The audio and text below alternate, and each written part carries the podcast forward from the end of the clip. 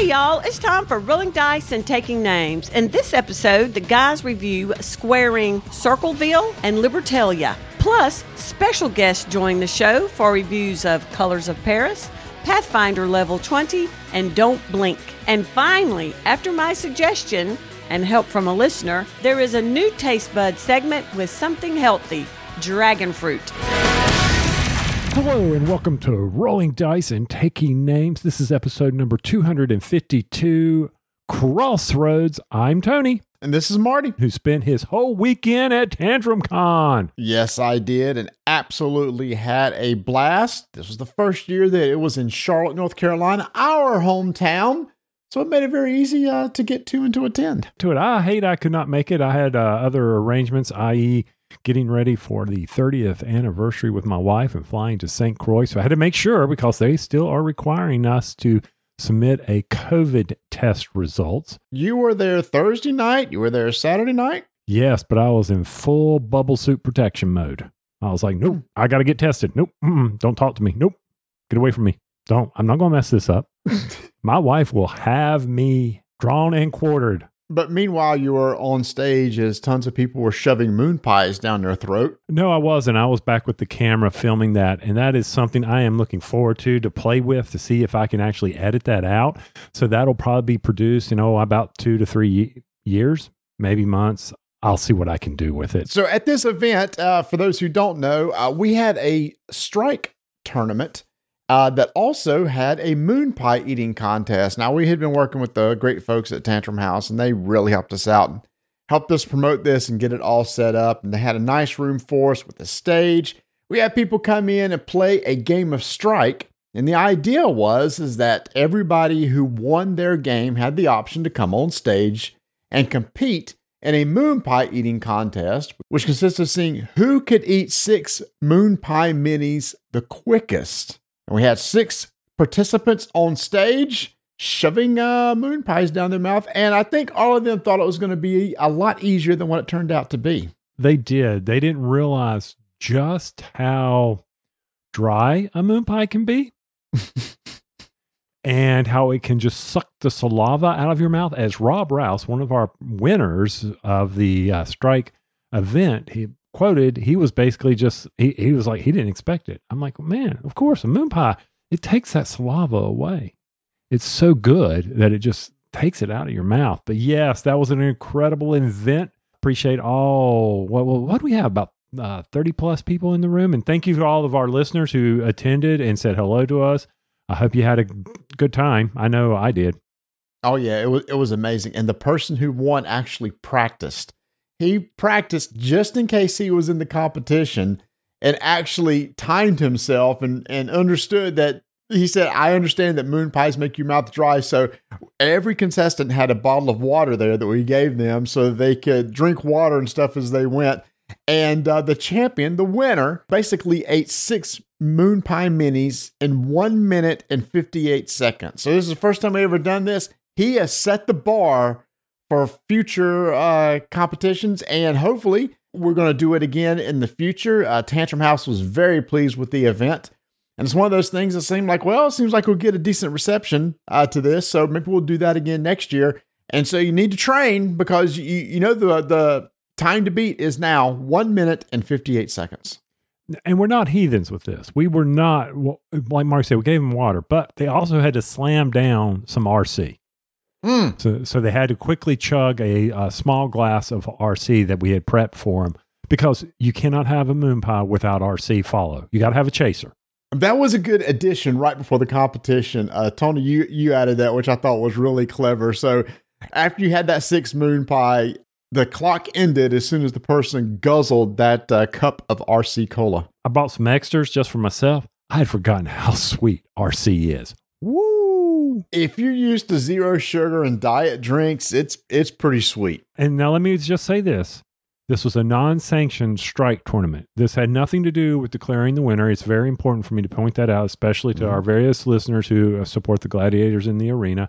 And I had my shirt on, so I was there in full force. But we had some amazing turnout in, I mean, amazing battles going on. I saw one, Marty, where someone, the bowl was cleared Mm-hmm. and or the arena. Actually, they were playing in a bowl. They were not in the arenas because you brought plastic bowls that had sides that are huge. Well, we didn't have enough copies of Strike for every table, so I did what we do at the Gen Con event, and I had some plastic bowls from Dollar Tree in my dice.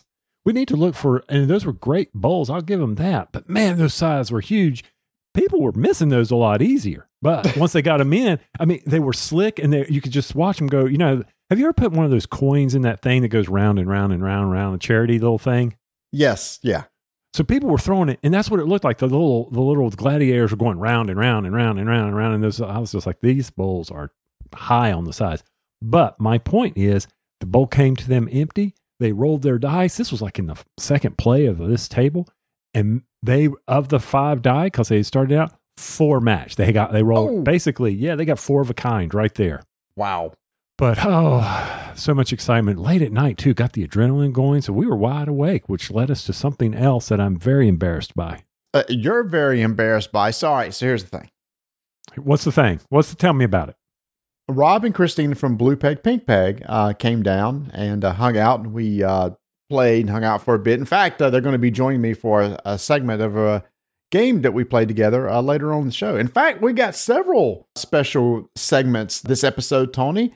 Vanessa is going to be joining me for a review. Donna joins you for a review, and then Rob and Christina join me for a review. So that's going to be exciting. A lot of different voices to be able to hear on this show, which is why uh, this intro will not be as long as uh, as normal. But anyway, went out to eat on Friday night, and Travis from Queen Games, uh, who's also a friend of the show and a friend of Rob, talked about them playing uh, trick taking games together and Oh, playing. oh, uh, oh, oh, sorry.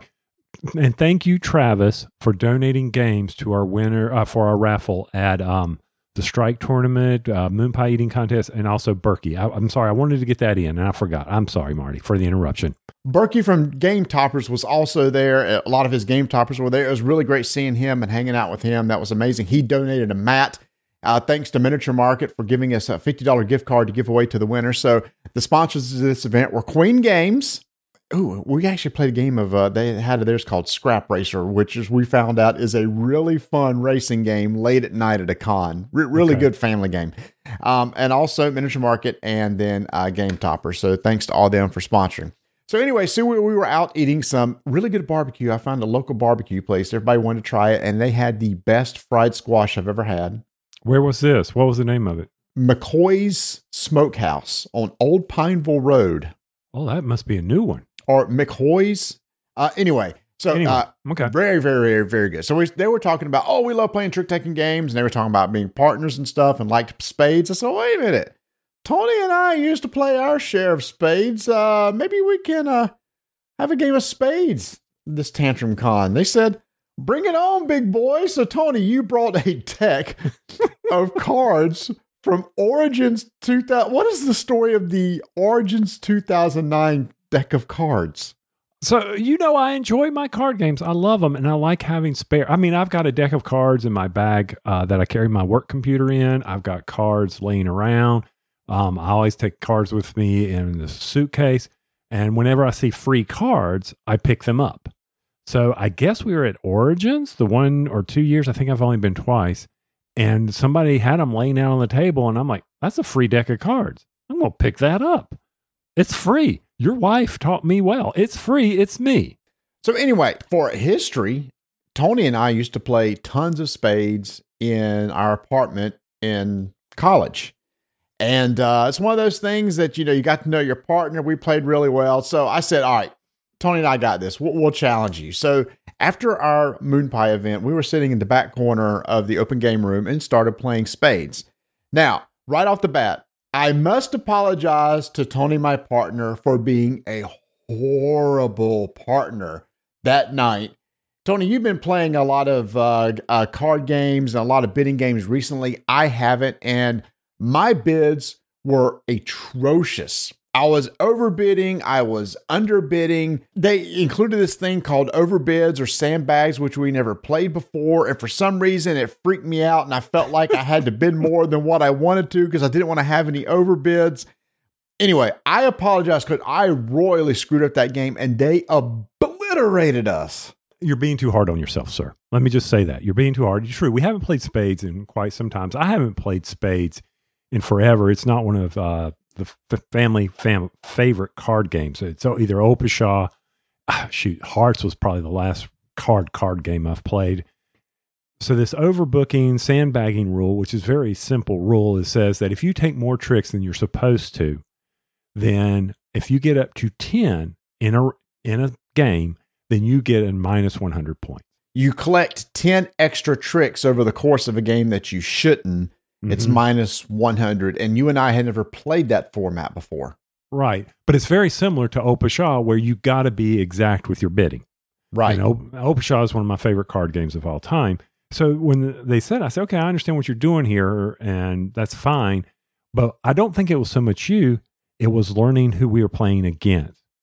I'm going to tell you something. They're bidding. I'm like, what the heck are you? Two, one. What kind of? I'm looking at my hand and I'm thinking, y'all should be bidding eight. Looking at what I got in my hand total. Cause I was like, there's no way. Okay. So they were sandbagging. They, they were definitely sandbagging it. You think they were doing it on purpose? I think somewhat. I because even Rob admitted that he was like, "Hey, you know, I like throwing or sandbagging people periodically, but I'll get myself in trouble." Okay, I didn't even think about that. So what we mean by that, uh, for those who've played spades before, is that you know there's 13 tricks taken per hand. If we were the last ones to bid, and you'd add up the bids, and say there's six bids left, and Tony and I think uh, we've only see four in our hand. We think, well, maybe we got more in our hand than what we thought we would, but we didn't.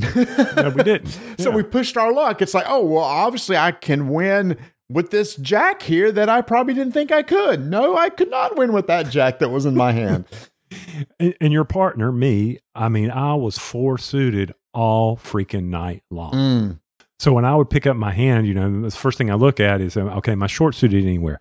And then if I am short suited in a particular one, like a couple of times I was short suited in hearts and diamonds, and I was like, okay, that's fine. I can, oh crap, it's the ace and king or the ace and queen of hearts. I'm like, that's an easy, that's going to be one. Somebody's going to lead that. So I can never get a nil bid, which means I'm not going to take any tricks. Me personally, I'm not going to take any tricks. And every time I picked up my hand, it was so frustrating because I'm like, okay, oh, oh, good. I, I got all low. What the frick? I got the ace of spades, which is Trump in spades. I'm like, that's the ultimate card. So I can't say nil. And I'm like, okay, middle of the road cards the whole night long. And then I screwed you up the one time you bid nil. You didn't screw me up. There was only one card that could burn me, and it burned me. That's that's all it was. Uh, it was a Jack of Spades. It's the only one I had. I prayed you had one of the three higher than that. That was it. Well, no, I had the Jack of Spades. You had a different s- suit that was your high. Oh, I'm sorry. I'm sorry. I had Jack of Diamonds. That was the only one I had, and I was hoping you had the three, one of the three higher than that. And I, but what I should have done is because Rob's like, that was a strange play when I laid the Jack of Spades. I'm, so I'm signaling to you, hey, Jack of Spades is my highest trump card. Here it is. Sure. So if you got anything over this, hopefully they'll play higher, you know, and they're trying to force you to take tricks because nil, if you fail your nil bid, that's a minus 100. Yeah. And I was looking at it, I'm like, okay, I should have kept bleeding Trump. I should have kept playing the Trump. And this way, you could have potentially thrown off your other high suit. But I switched suits to indicate, okay, here's my next highest card in my hand. I played that so bad. And that just, yeah, it was bad. It was bad. I will say this that was one of the most memorable events of the con. I mean, there was something about just sitting in the corner, four of us playing spades. It was very casual. We were talking as we were playing. And I really forgot how much I know you say you love playing cards, but it is just something about having a deck of 52 cards sitting around at a convention like that and just playing a game like that. It doesn't have to be a big board game with a bunch of bits. We just enjoyed uh, sitting there doing that. So, big thanks to Travis and Rob. I really, really enjoyed that. And I hope that becomes a tradition. That'd be really cool every year. It's like we get together and play some spades at Tantrum Con or something like that. I'll, I'll do it anytime. I'll even hide away the Origins 2009 deck just so we can always have those going because Actually, those are pretty nice cards. They had a good wax feel to them. They shuffled really well. I was surprised by that. But yes, you can tell I love playing cards just from the excitement in my voice. And when you did that, I was like, oh, Wait a oh, minute, Lord. y'all, y'all that was excitement in his voice. So don't don't be confused if you've never heard Tony excited. You just heard that was excitement. I don't know what the difference between excitement and grumpy Tony is, but but that was it right there. Grumpy Tony's a little bit slower. He'll talk Okay, a little okay, bit slower. gotcha. He's like, oh, good gosh, get this over with. And then I did something really silly. I'm sitting there, and out of the corner of my eye, I see people c- pulling shrink wrap off of Three Sisters. So from the guy who was complaining, I need to get home. I need to get home. We only have to play one more hand to put us out of our misery. And you get up and go start teaching a game somewhere else. And we're sitting there going, What is going on? We just need to play one hand and then everybody can go home. So I'm sorry. Yeah, I was trying to. Uh, yes, they didn't have a teachers needed sign up, but by God, I volunteered for it. I went over there. You were a good Samaritan to go over there and help them out. I just would have waited. I wish you would have waited like three minutes so you, you can go over there and help them out after our game was over. Because I'm sitting there stewing. They're 30 points away from winning, knowing this game is over, and I have to sit there and wait. I'm sitting there, I I'm, but I was thinking you would just throw it in, man. I was hoping you just throw it in. Just throw it in. Go on. Aw. Look at me over here. Don't, don't, just cancel, just forfeit. Just go ahead and forfeit. Speaking of teaching, I actually had a teaching session of the Lord of the Rings card game to four players who had never played before. They all really enjoyed the game. And I just got the latest scenario uh, from Fantasy Flight uh, for Lord of the Rings uh, card game. I really thought that Arkham Horror and Marvel Champions had replaced that. It's like, yeah, Lord of the Rings is ancient, outdated. It's it it doesn't it feels out of date now. I have enjoyed playing it. I talked to a, a friend of mine at work, and I thought, you know what, this really isn't that bad. And in fact, after going back and playing it, I think overall I may like it better than Marvel Champions, honestly. Okay. And it's one of those things that's like, you know what? If I had somebody to play with, I think I'd rather play this than Marvel M- Marvel Champions. And I think it's really cool they've re-released the core set. It's uh, basically supports four players. You have enough for four players, which is what I did with one core set while teaching it there.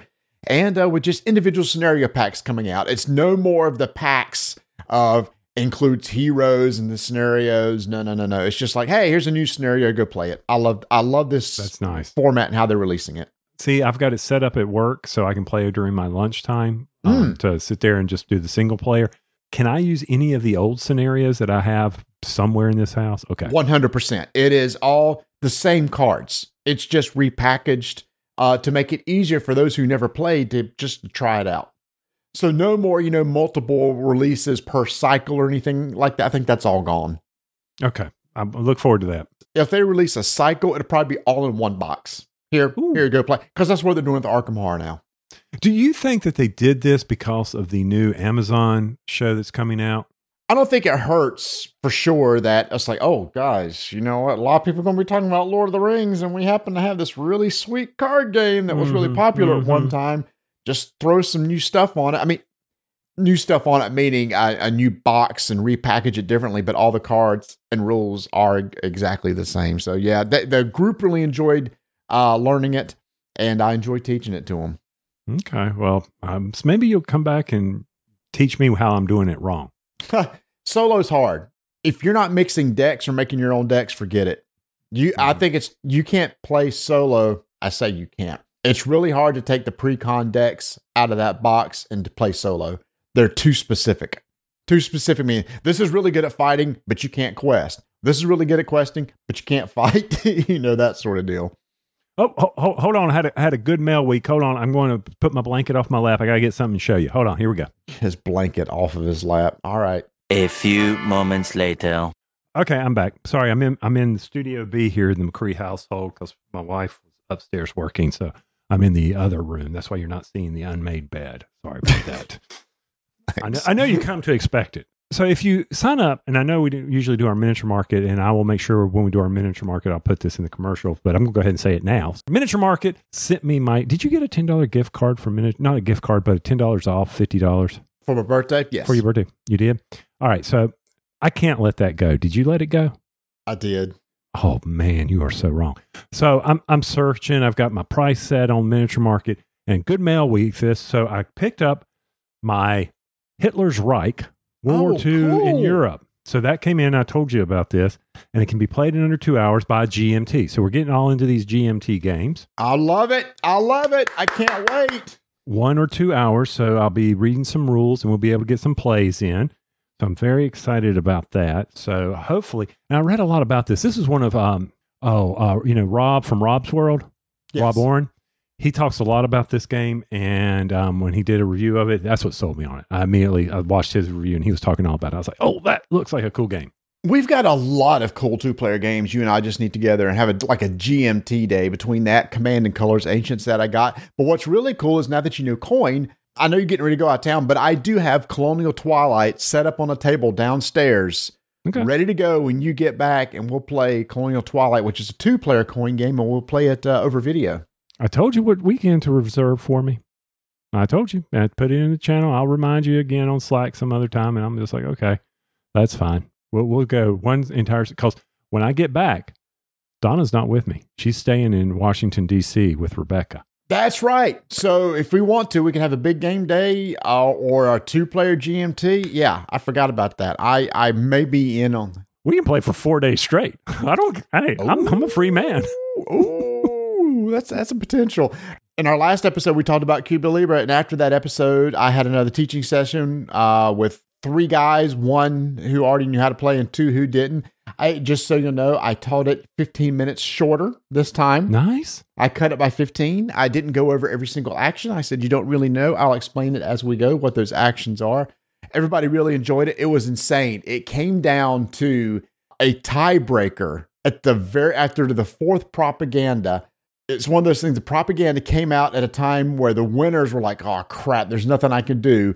I had the last move. I denied July 26th from winning. I was playing Directorio. Ooh. And it was like, I know there's no way I can win, but I can make sure somebody else doesn't win outright.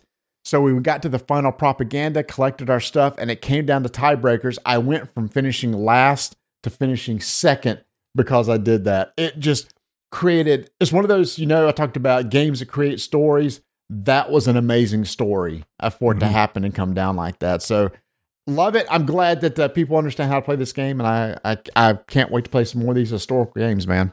Oh, yeah. I mean, way to be first loser. That's awesome. hey, it's better than third loser. It's the, the way. I look at it. Before we get out of uh, I- I'm not done with my. I'm okay. Finish that. I've got, still got my mail. I got to go. Oh, through. I am sorry. I thought. Oh, you, you you got more. I apologize. It was a good mail No, week. It's please, okay. please continue. It's okay. No, Tantrum Con. If you want to go there, go there. No, no, no, no, Uh, no, no. This we're jumping all over the place. Just go ahead. You you got some miniature market mail. Yours arrived, and then I got my The One Ring free publishing. That oh, smell that book The RPG. RPG. Oh, let's get. Yeah. yeah, Ha- Isn't the art and everything in that just gorgeous? yeah. I'm still. Oh, maybe we should instead of a taste buds, we could do a smell buds. Where we we opened board games and uh, smell. You remember our first year we had that uh, saying "smells like a rainbow." Yeah, from from a card game. Absolutely. if you open a new pack of cards, there you go. Several people in our Discord channel have gotten that, so I'm I'm said I'm going to learn the rules and I'm going to run a one shot uh, for the One Ring. So I backed it on Kickstarter. And they sent uh, us a review copy too, and Tony got that. So, uh, big thanks to Free Publishing for sending to, that to us. I can't wait to uh, try it out. It was absolutely gorgeous. Any other mail items that you got there? Well, when I get back and we have our two weeks, we will be breaking Ascension Tactics. Ah, Ascension oh, Tactics. You haven't taken the shrink off. No. Uh, have you heard the issues? I'm curious if you have the issues everybody else has with What's that? really bad quality control inside that box. No, I haven't. I don't want to be disappointed before I go on Well. I hate to tell you that there is a long thread on BGG right now of a lot of people who are very upset with misprinted cards, uh, damaged uh, models inside there. So I'm very curious to see how it looks inside that box. Mm, well, we can experience it together because I'm sure there's always the opportunity for me to complain later. Yeah, well, Yeah. you backed it on Kickstarter. This isn't something that was sent to us because No. I'm very interested in too. We we love Justin Gary and his games, so I'm really curious if that's a like every single production copy had problems with quality or were they one off sort of deals. So that'd be really curious to see. You know, I can see that between all the issues, supply chain, yada, yada, yada, yada, yada.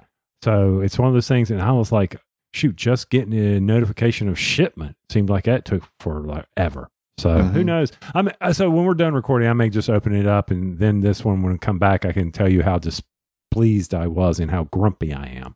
Gotcha. So, gotcha. No, no sense opening it now and getting grumpy. I, I'm, I'm, I'm feeling good. Oh well.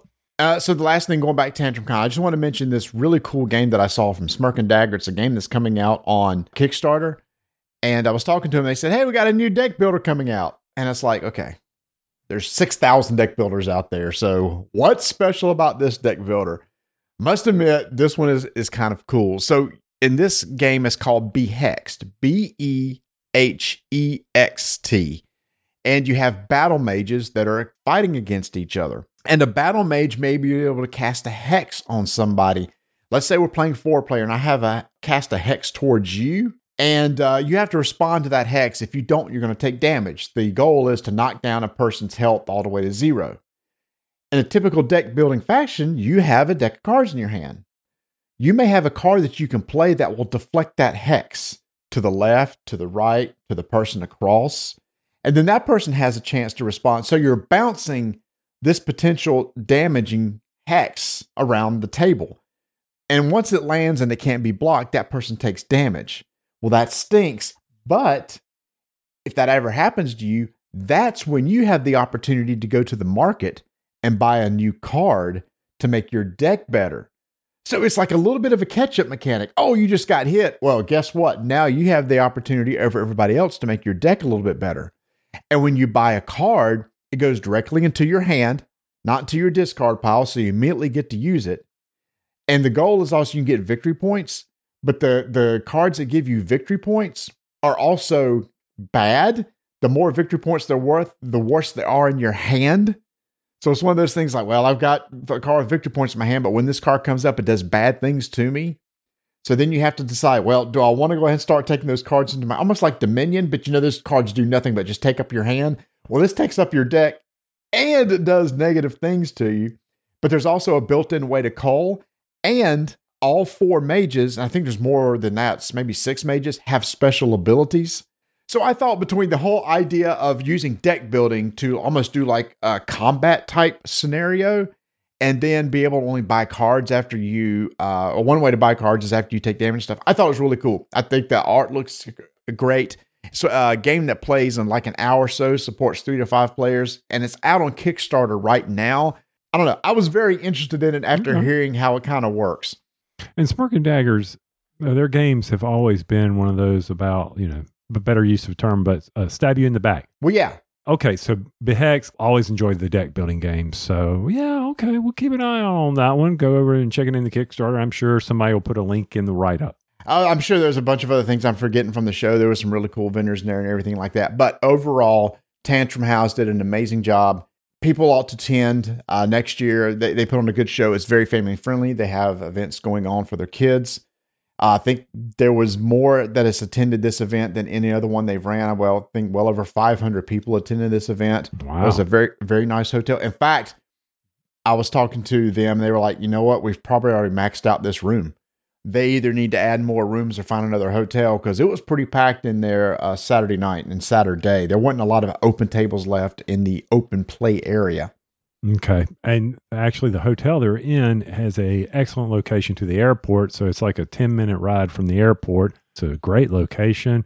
Uh, Mhm. little, I wish, uh, yeah, unfortunately for Charlotte, our hometown here, near the airport, it's not known to have a lot of food in that area.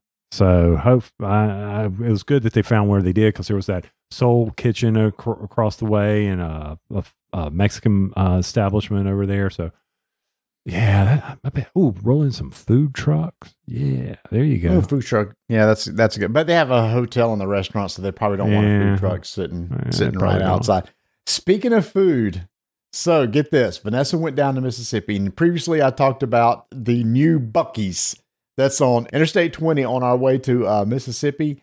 And on the way back, she said, "Marty, I'm going to stop and get us a couple of those uh, Buc-ee's brisket sandwiches that everybody talks about that we didn't try when we were there."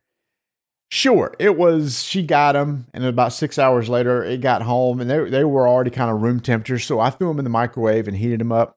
Holy cow! That is one of the best sandwiches I've ever had. Okay. It was so good. If you ever go to a Buc-ee's, you gotta get the brisket sandwich.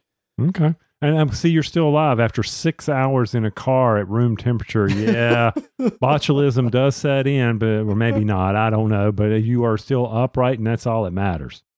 That's right. But anyway, uh, I'm infatuated with Buc-ee's. I'm like, I'm ready to go. And we're yes, like, you are. Well, when when we go back to Mississippi, it's like a destination point now. She got brought me home some of their uh, beef jerky, which was really good too. Oh, she brought home an homemade peach cobbler muffin that they make there. Ooh, wee, that was good. Holy cow! Uh, I can just live there. And I said how packed it was. She said it was insane.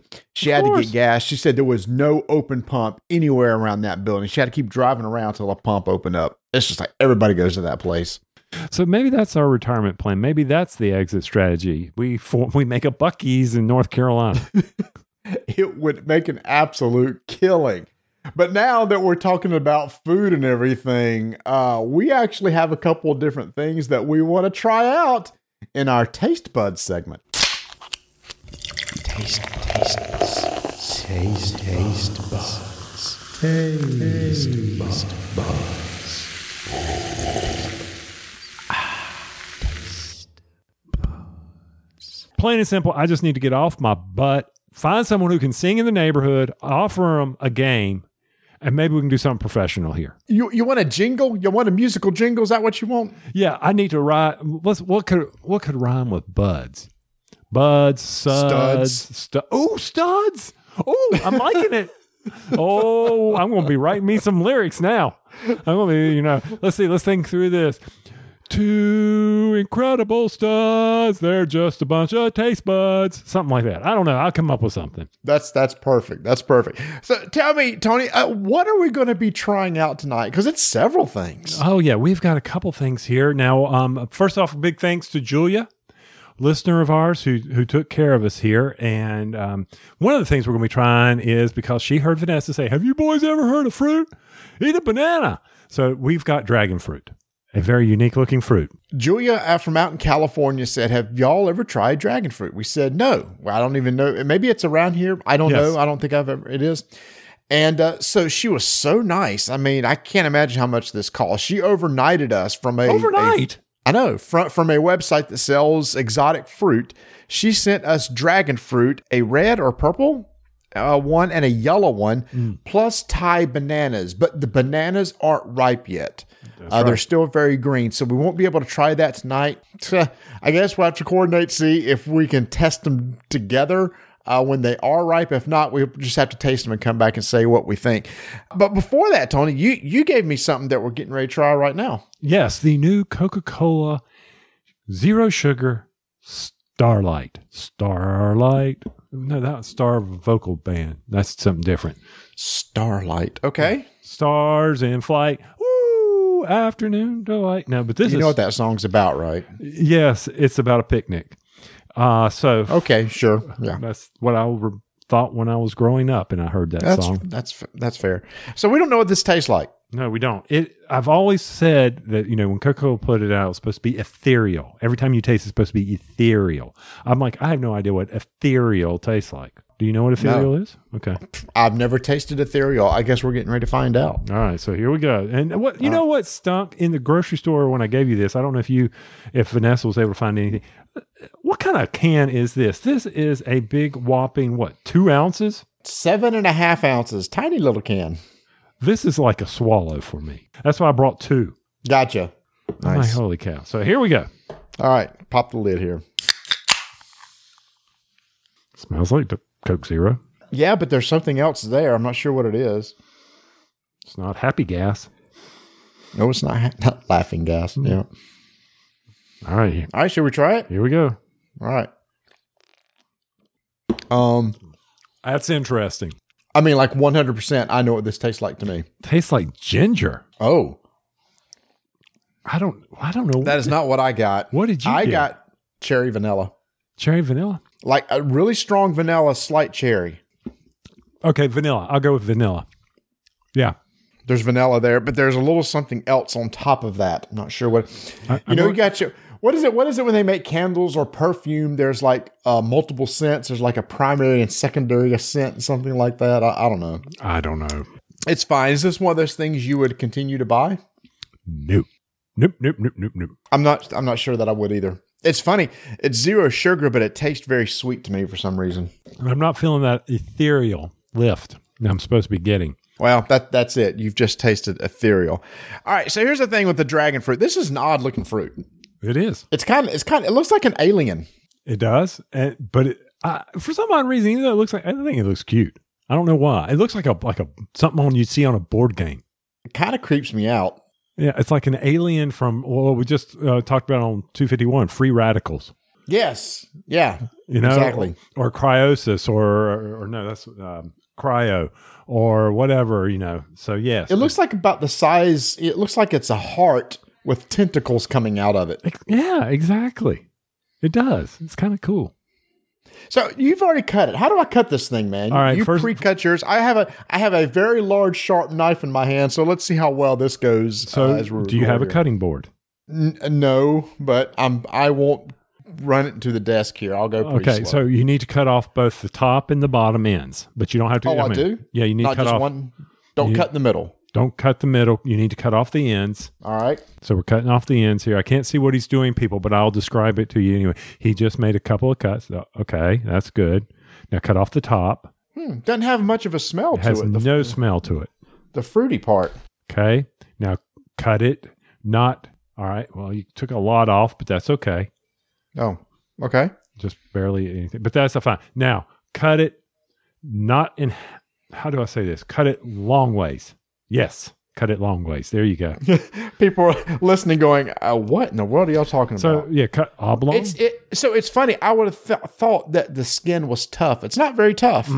It's actually less tough than uh, an apple. Yes, very much so. And I mean, so when you cut it, you, that's why you cut off the ends. You cut, you're cutting the stems off. You probably don't need to. It just makes cutting it. And the way you cut it, I mean, he, hey, he took off probably three quarters of. No, I'm kidding. What color is that? Very dark red. Mine's white. What? Let me see it. Did you do the yellow one first? No, this is the red one. I'm very confused. I am too. You might die. But it looked like this, right? No, it's supposed to be white inside. No, no, no. no. I'm saying the outside, the flesh Yes. looked like this. Yes, it's red, but it's not supposed to. How in the world did you get red? Yours may be overripe. This will be interesting. So if y'all hear a big thud on the desk, it's because Marty died. Well, wait a minute. What color is it supposed to be? It's supposed to be white. It is? Yes. Well, hold on. Before I put this in my mouth, I need to Give it to Vanessa. See what happens with her. I'm googling what color is dragon fruit on the inside. And how? And that should come back. I mean, maybe maybe they have different ones. Maybe there's red, white, pink. What color should it be? The flesh uh, can vary anywhere from white to hot pink. It's hot pink. Okay, so you got a hot pink. I got a I got a white. Oh no, it's deep red with tiny black seeds. I see the tiny black seeds. Okay, so mine's white, which is what I expected. I did not know it did that. That's pretty wild. That's that's pretty cool. It's very pretty. It's very pretty. Smell it. It doesn't have a strong smell. Mm-mm. No It, smell. it doesn't smell citrusy. It smells like almost like vegetable. yes. Okay, so right. I got a spoon. So we're just going to dig into it. Just dig a little bit into it. It'll be easy to get out. Nothing to it. Yep. Barely an inconvenience. Yep. Here we go. Here we go.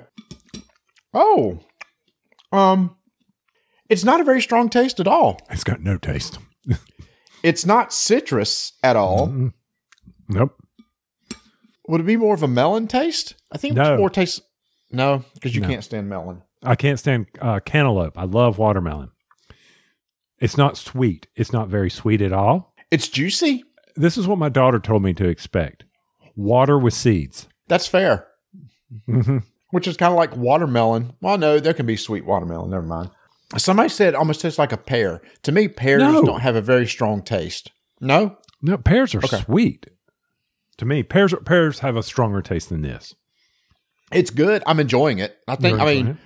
I, I like the consistency of it. It has a consistency of of what? I mean, I don't have to chew it. My tongue can press it against the roof of my mouth without any issues. and it dissolves. Mhm.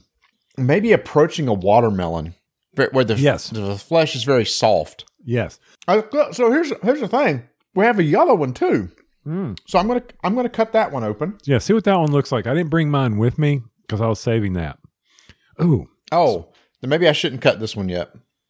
I mean, I can go get it, but if it's the same thing, I'll go ahead and cut it. yeah. Okay, now this the flesh is actually a little bit tougher on this one. White. There's the white. Okay. All right. There All you go. so so I'm gonna try. I'm gonna try this one. By the way, it looks like the juice of this would stain very well. Good thing I'm I got paper towels down. This looks like something that gets on your white t-shirt. You're done. Mm-hmm. Should be the same thing. It's not.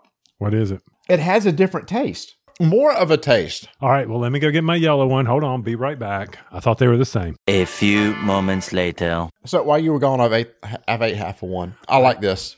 Okay. Well, I took mine to Donna and she's trying it right now. And she's like, well, it's not bad. It's just very bland. Yeah. So let me try the yellow one. Here we go. Because Rebecca's right now FaceTiming with her, and um, she was like, "Yeah, it's okay." And then her her boyfriend is, is um, part Thai, so he was explaining to me about the bananas and what to expect, and what I need to do to make sure it takes about five days for them to ripen. Okay. Okay, this is much better. Yeah, don't I don't, there's a lot more seeds in this. I got to save this for Vanessa. I'll let her eat the other half. I I like the yellow one. the yellow one's oh, good. Yeah. Yellow one's much better. We'll have to see what the difference is. Oh yeah, mm, that's good. So it, I guess it has a little more sweetness to it.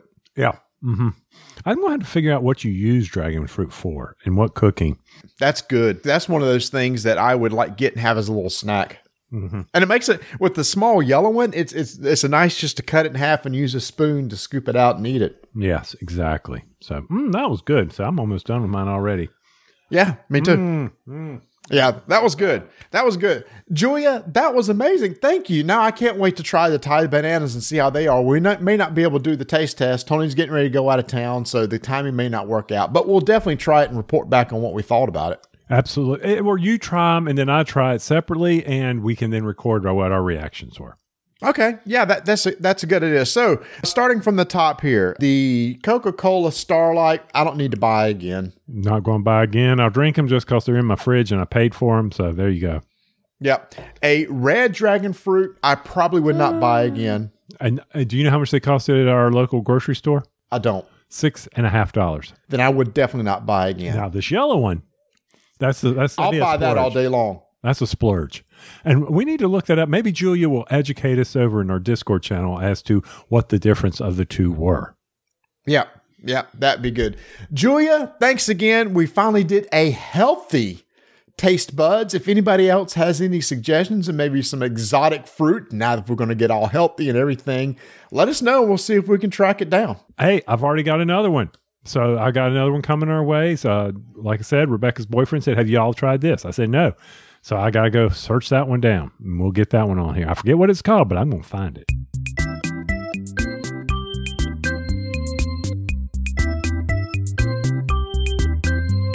Well, did y'all back the 51st State Ultimate Edition from Portal Games? No? Well, it's too late now. You missed it. We told you. We told you you need to go back it, but you probably.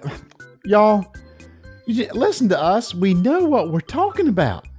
We talk about how good some of these games are. You, you, uh, we're not just blowing smoke or hot air or sunshine. I don't know what we're blowing, Tony. There's something being blown up, something somewhere. So I'm not blowing anything anywhere. I tell you Okay. right 51st State Ultimate Edition has closed, but uh, hopefully you got into that. But you know what? You can still pre order Gutenberg. Gutenberg, that hot game at Essen last year that I cannot wait to check out. You know, you don't want to miss Wrath of the Lighthouse, the new expansion for Empires of the North. That's not coming out till September, y'all. But I'm already excited about it because I absolutely love that game since it's September and Gen Con is in August. Uh, maybe they have some uh, early copies uh, there at uh, Gen Con. I, I really hope they do. I tell you, Portal Games just killing it right now. Can't wait to try out the new Detective Batman game. I mean, that's going to be coming out soon. You got that. You got Gutenberg. We got stuff coming out this spring that I can't wait to check out. To find out more, head over to shopportalgames.com.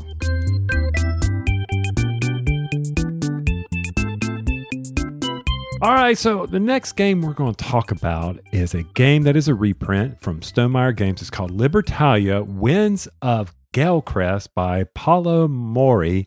It's a reimplement from Libertalia, and this game is a card driven game where you and your pirate animals are out looting the high seas, trying to figure out who, who can get the most plunder. Okay, who can get the most victory points. So I didn't realize this. The designer is also the person that did Ethnos, Ooh, really like. love Ethnos. Blitzkrieg, the two-player game that I really enjoy. I like that Pandemic. Fall of Rome, which is one of my more uh, liked uh, pandemic games. And this is not a re-release. This is a remake. It is Re- not oh, the I'm exact sorry. same version. Um, well, no, I'm it's a big deal because some of the mechanics have changed. Okay. Some of the cards have changed. So it is not just a reprint of what came out uh, about 10 years ago. It is it is a brand new edition. Oh, okay. I'm sorry. I've never played the original, so that's why I was thinking Ah. it was a reprint. So I, you know, I did not realize that. Now, for me, when we were playing this, this is one of those games that it's a very light game, in my opinion, but it's fun. It was, it was, it was fun. It was. I, I didn't see a lot of interaction with other players, but I enjoyed trying to come up with my strategies. During your turn, you are go- everybody at the table is going to select from six or more pirates who you want to go to the island. And when they go to that island, then they are going to either possibly have an event that occurs during the day or an event that occurs at the dusk, or maybe later after the round is over, an event will occur. During the nighttime, Oh, and then there's the anchor phase. Don't forget the anchor phase. So all that's going on. And there's the strategy. These events that the pirates will do will determine, hey, maybe I'll collect more loot. Maybe I will get to um, kick somebody off the island. Maybe this will give me the ability to, oh, I don't know, why use another special ability. In the day phase, you're going through there initiating the day events. The dusk phase, you're doing that, but you're also in each round collecting loot, little chits, right, Marty? Is that what they are? Little, we wouldn't say chits, would you? no, they're really nice tiles. They used to be cardboard chits, but these are like azul tiles. And some of these tiles have abilities tied to them that you can see at the bottom of the board. Everything's beautifully laid out on the board. I mean, uh, it's right there if you remember to do it. How many times did I yeah. forget? So so here's the thing: is everybody has the same cards in their hand. There's somebody Oh, that's going to randomly deal six cards. Everybody goes through their own deck and pulls the exact same cards, and they have values on them. Then you secretly, at the same time, select a card, put it on the table, and they go on the, to the board in numerical order. One of the things they change is the tiebreaker of how you how you go on the board. If two people play the exact same card, there's a reputation track on there. The higher on the reputation track, you'll break that tie. There's a benefit to being low on there because at the beginning of the round, you get money based where on your reputation. The lower the reputation, the more money you get. The higher, the less, but you'll end up breaking ties. Then you resolve, like you said, day phase, lowest number to highest number. Then you go to the dusk, you resolve from the highest to the lowest, going down and picking up loot. And then those go right back onto your ship and you continue on. It plays over three rounds. Uh, every round has a certain number of days that you're going to play. And then at the end, you're trying to uh, collect victory points. Now, a lot of people may be wondering what's the big difference between this and the other one? There are more cards that were added, some of the cards were tweaked. The reputation track is something that's brand new, which I like way better than what the original was. It's a lot more straightforward. The loot tokens, there's like a calm side of the board, which they're not as bad, but then the flip side of the board has it where the loot tokens do a lot more bad things to you. And then there's actually these tiles which you can do a combination of the calm and the other uh, side. If you wa- so the variability is way out there. Bigger deck of cards means it's also more variability uh, in the gameplay too. So that's the big difference between the two. It is one of those games that you play with friends. You play cards, you resolve, you talk, you have fun. Kind of light. Plays one to six players in about one hour, and I think it's one of those that stays on the table just the right amount of time, and then you move on to something else. Did you enjoy it? I did. I had played the game before. Um, it's one of those that I think you, if you have the right group of players, I think it's one of those that because uh, you know, hey, I'm going to attack you. Hey, I can get one of rid of one of your guys off the ship. You know, you got a nice Mhm. little combo over there with that guy. Get that guy out of here, sort of deal. So you could do like little things like that. Uh, I do love the fact that everybody has the exact same cards. I think that's really interesting in the in this style of game. But what about you? Well, well, on the other side of it, sometimes you'll carry c- characters over because of something that may happen. Like Mm. some may come back in the hand, so you may have more characters. Well, you always have extra cards in your hand, so you're dealt six cards, Oh, but your true. first voyage is only is it three or four Four. da- four days. Yeah. So you have two extra Yeah. cards, then you're dealt another six. So at that point, you know six cards they have, but they kept also two from the previous round. So the hands do start varying from round to round or voyage to voyage. And I think that's a key point. Did I enjoy it? I did. I enjoyed it. I mean, like I said, this is a game that I think I would play definitely with Donna um, because of how light it is. Which also they did add a two player way to play this game too. Oh, cool. Uh, so if you and Donna want to play, there is a two player version, but I do think the more fun is to have you know four and five people sitting around the table playing. oh, I, I agree. I think you because you can have more potential interaction from what cards there are. I mean, there can be periods where you don't have any interaction, but yes, Libertalia. I'm glad I got to play it. Definitely a lighter game for us, but it's hey, it was fun. It's a good icebreaker at a convention. Yeah, it was a really it's a solid game for the conventions. And if you can't get a copy of the original or you played it before and it's hard to find, it's back out there again. The art has also changed, but art is subjective. There's going to be some people that like the more realistic piratey art of the original. Some people are going to like the more is it anim- anamorphic? Is it where Sure. it's where all the pirates are animals. Okay, so it's a little more colorful and bright. Subjective, it doesn't matter. It doesn't change my opinion on the game. There's just going to be, you have a preference of one art over the other. So that is Libertalia, Winds of Galecrest from Stonemaier Games. Uh, that's going to be available uh, very soon. Classic game, redone. If you're interested, you go check it out. We always love playing games from local designers, and one of the bigger ones here in North Carolina, Tony, is a designer named Matt Wolf, who's up in the uh, Triangle area. And he just released a game with Spielworxx called Squaring Circleville. Spielworxx into this game. We want to check it out because it, we do want like to support uh, local designers. And this is one of those games, Tony, that I think that if you were at a convention like we were and we had it sitting out on the table, you would look at it and it's not one of those things that's really going to catch your eye. The name is one of those, it's like, I'm not sure what the goal of this game is. And you're looking at the board and there's a bunch of wooden pieces on it. And it's like, it looks like a standard Euro. However, once you get into the game, I realized no, this is not the typical type of Euro that you and I have been repla- been playing over the past year or so. It actually has a really unique feel to it that I haven't uh, experienced in quite a while with the Euro game. And what experience is that? Don't bury the lead. Tell us what it is. The whole goal of this game is what? Get victory points. Oh, I, I'm shocked. I cannot believe it.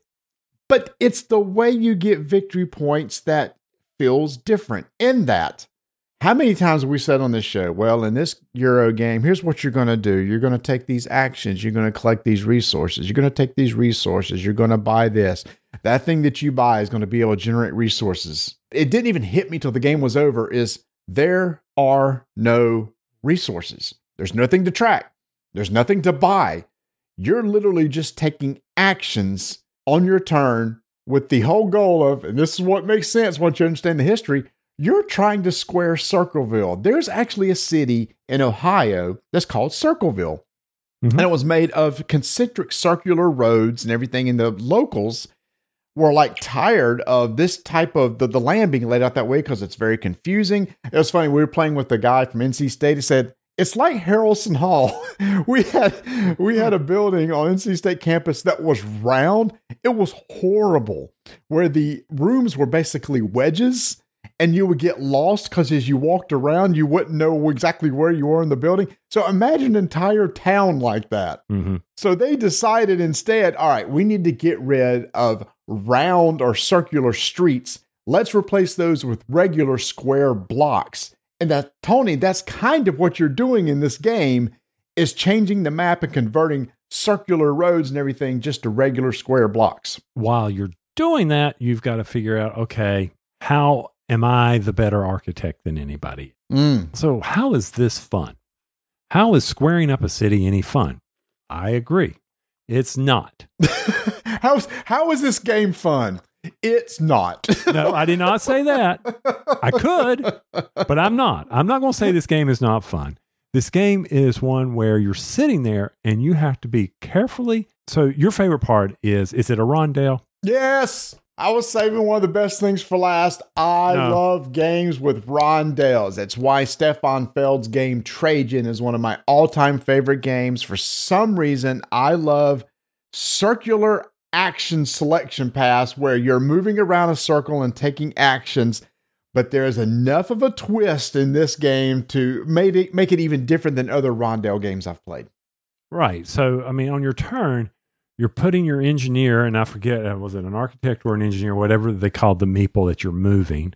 It wasn't the professor. It may have been the professor. I don't know.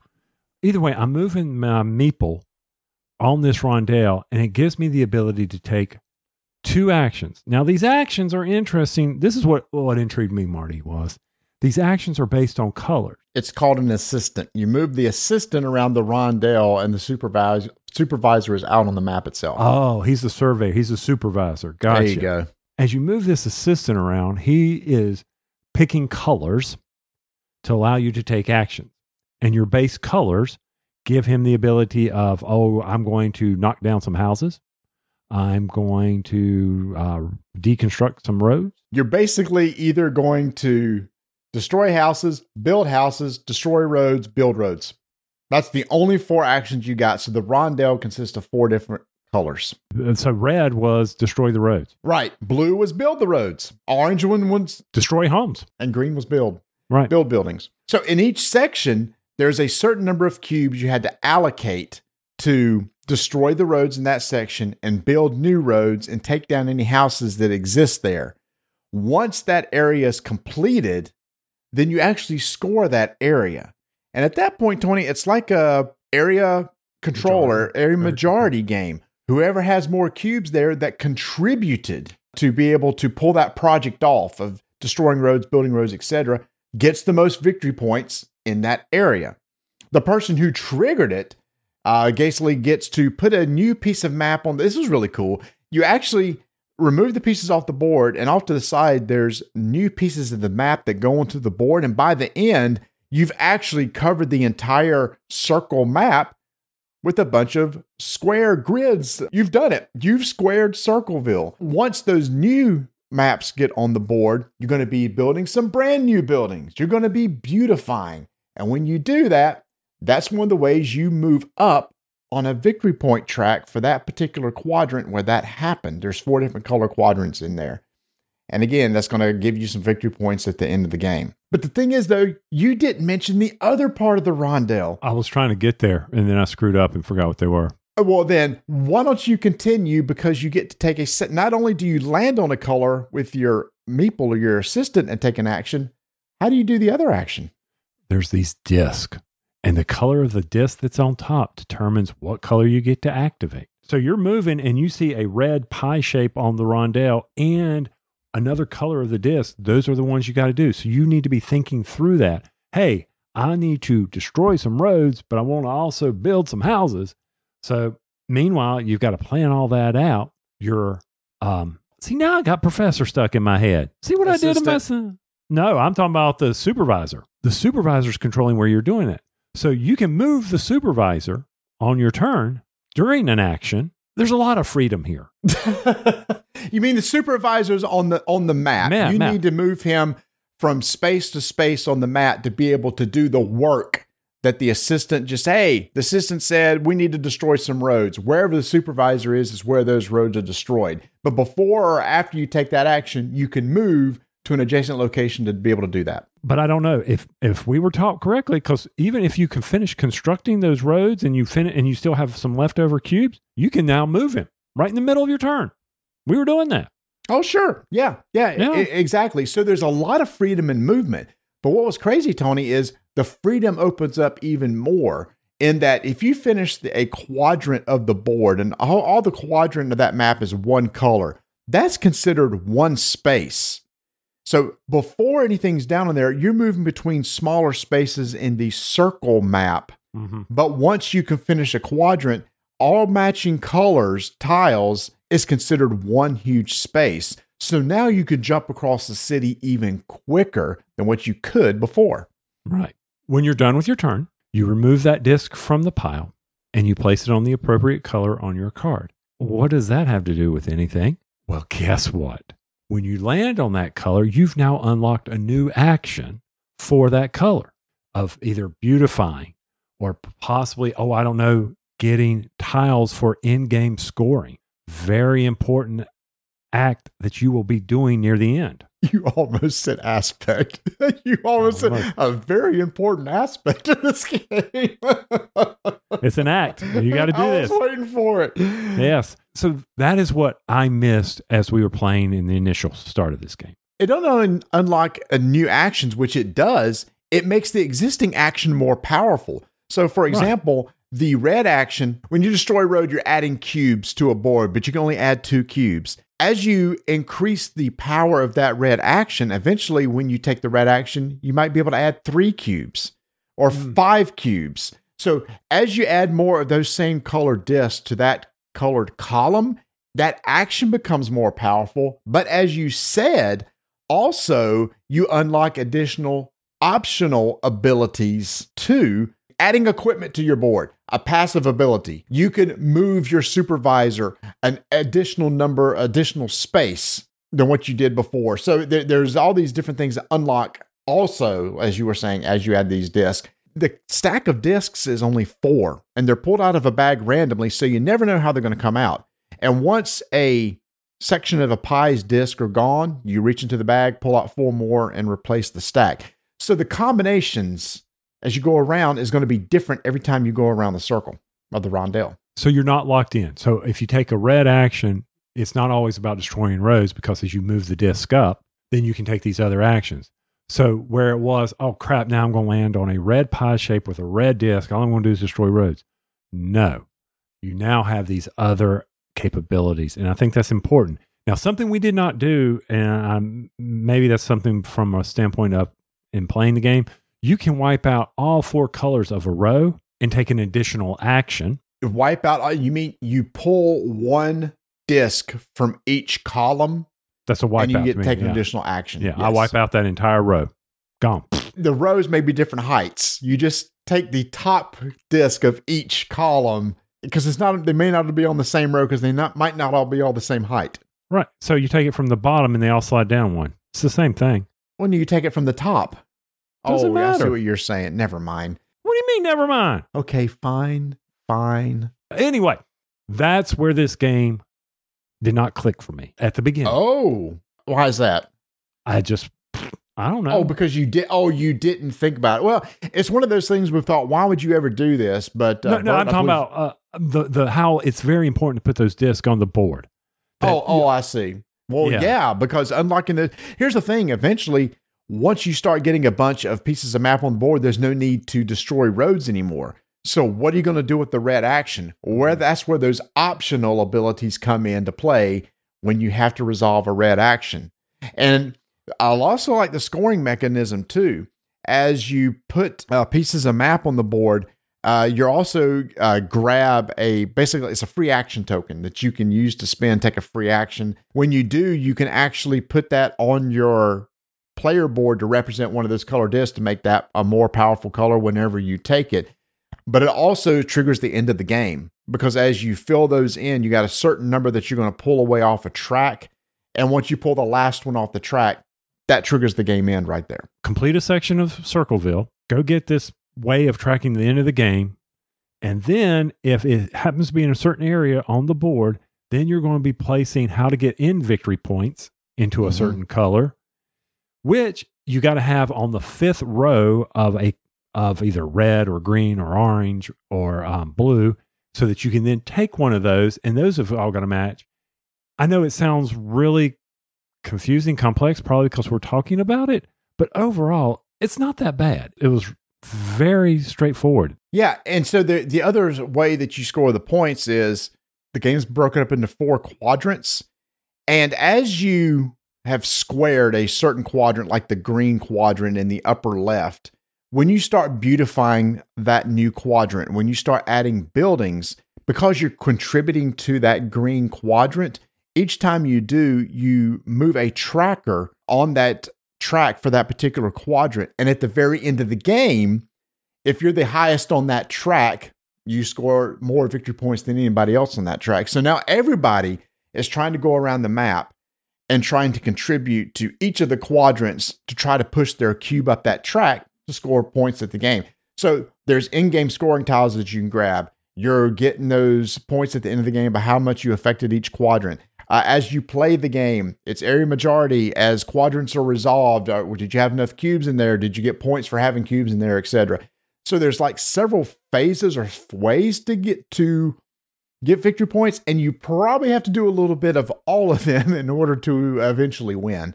So would you say this is a dry Euro? Can you give me your definition of of dry? Like, is the theme dry or? It's just do this action, do that action, your turn. I don't want to say there was no interaction because there was a lot of interaction in this game How so? because of the area majority. I've got to see where your pieces are strategically on the rondelle to see if you're going to be able to do some development in an area where I may have just put some cubes down. Mm. I'm definitely watching the other players and what their potential moves are.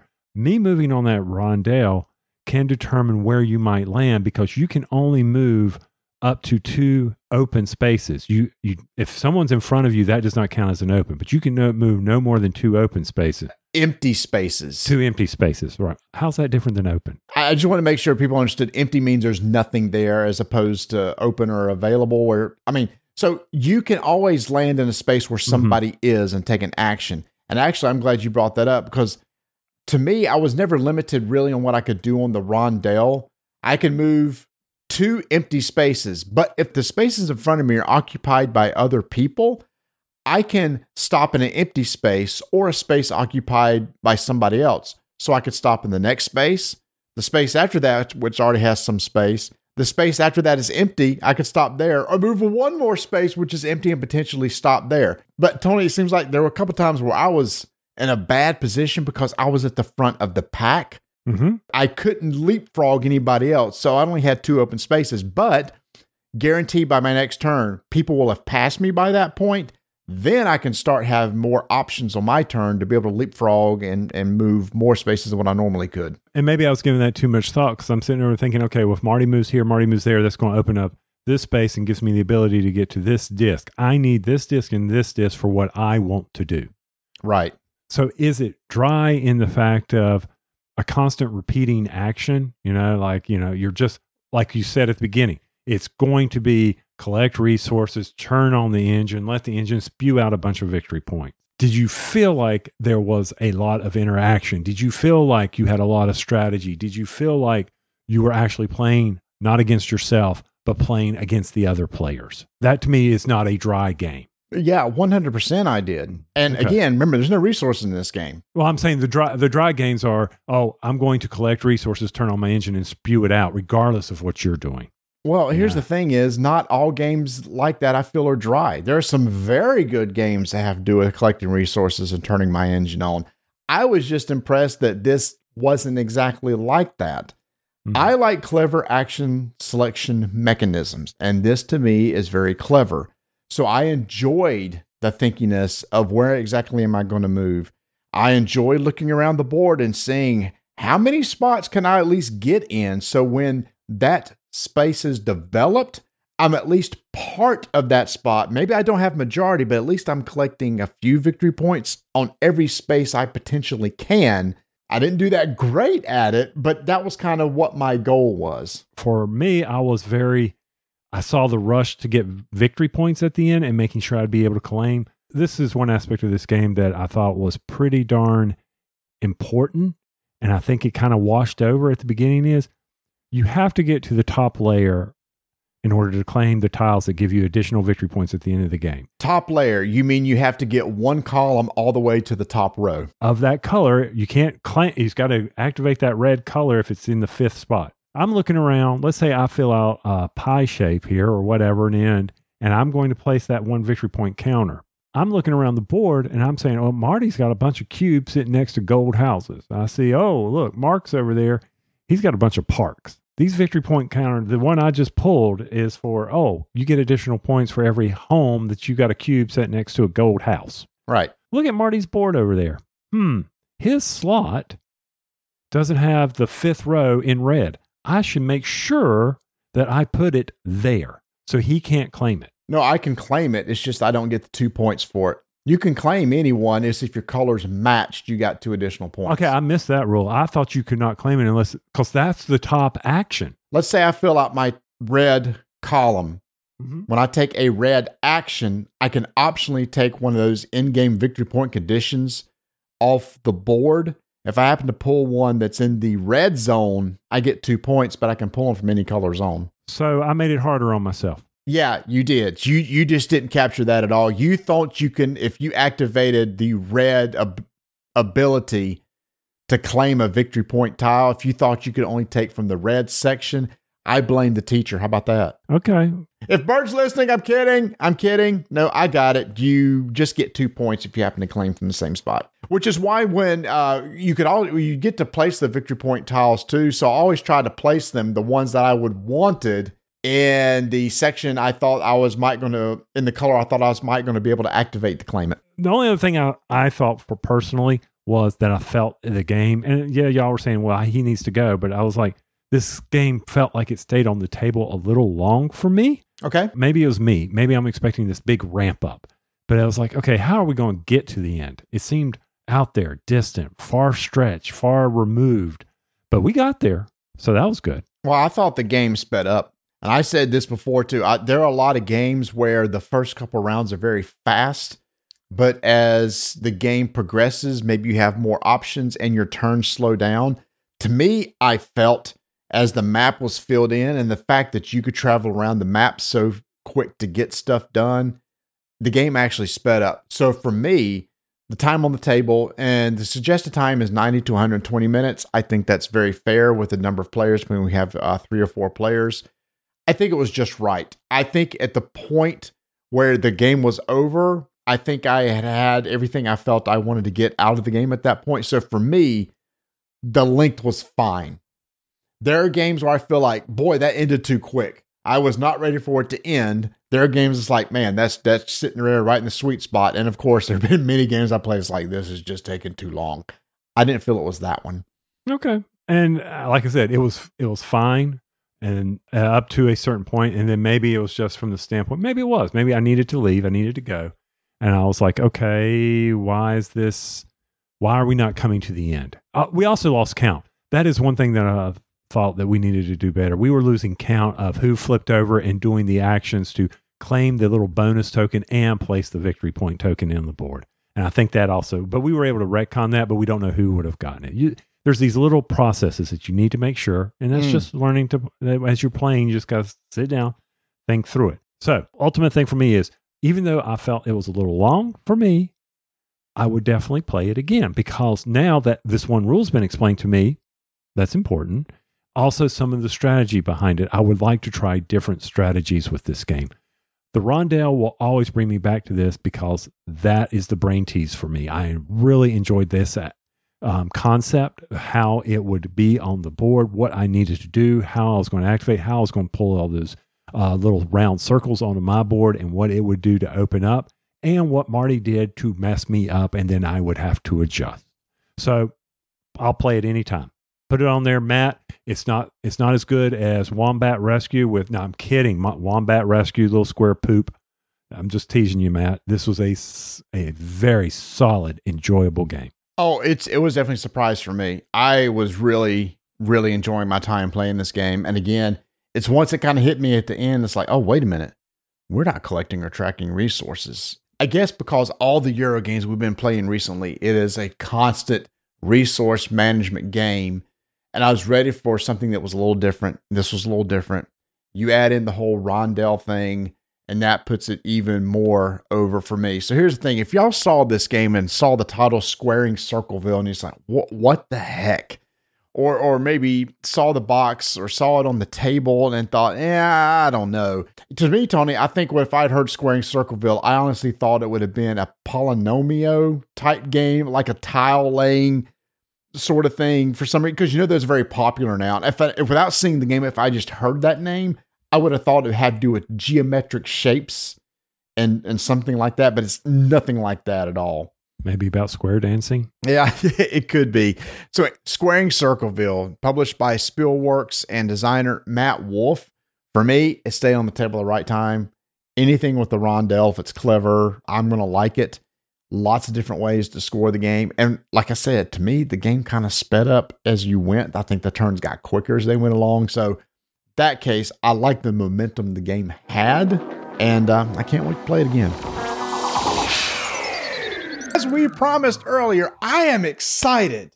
Nay, what's what's a bigger word than excited? What, what's what's grander than excited? Very excited. Ecstatic, ecstatic to have Rob and Christina from Blue Peg Pink Peg on the show to do. I believe for the first time in nine years, a review with is this have y'all ever been on our show doing an actual review? No. I don't think we've done a review on your show. Yeah. How is that possible? Well, possible? this is very exciting for everybody. Well, maybe for a few people, it's exciting. It's probably exciting for everybody to be able to hear somebody besides me and Tony. So that's always a good thing. And we're not going to talk about lawnmowers at all. Not once, unless you want to. I am ready. I did mow the yard this past weekend. Somehow we're going to do it. I've had my first mowing. Um, so I got to see you guys and hang out with you guys at Tantrum Con, uh, Yeah. which we had talked about earlier. And uh, we got to do a lot of different things. And one of the things that we got to do was play this new game that uh, was sent to us from Gale Force 9 called Pathfinder Level 20. This is by designer Dylan Bertolo. It plays uh, two to six players, roughly 20 to, to 30 minutes long. And before we started the game, I asked, have either of y'all played the Pathfinder RPG? Uh, you have Rob. Have yes, you? I have. I've played the Pathfinder RPG. I've played the Pathfinder adventure card game. I played the Pathfinder computer game. I like Pathfinder. Wow. I've probably played more sessions of Pathfinder RPG than I have D&D because my kids, my sons, are way more into Pathfinder than they are D&D. So there's way more Pathfinder books around here. so why? Why do they like Pathfinder more than they like Dungeons and Dragons? I'm just curious. Well, Rob, I am glad you asked that question. Uh, because when they were first getting into RPGs many years ago, uh, D&D 4th edition was out, which was not a very popular edition at all. They loved D&D 3.5.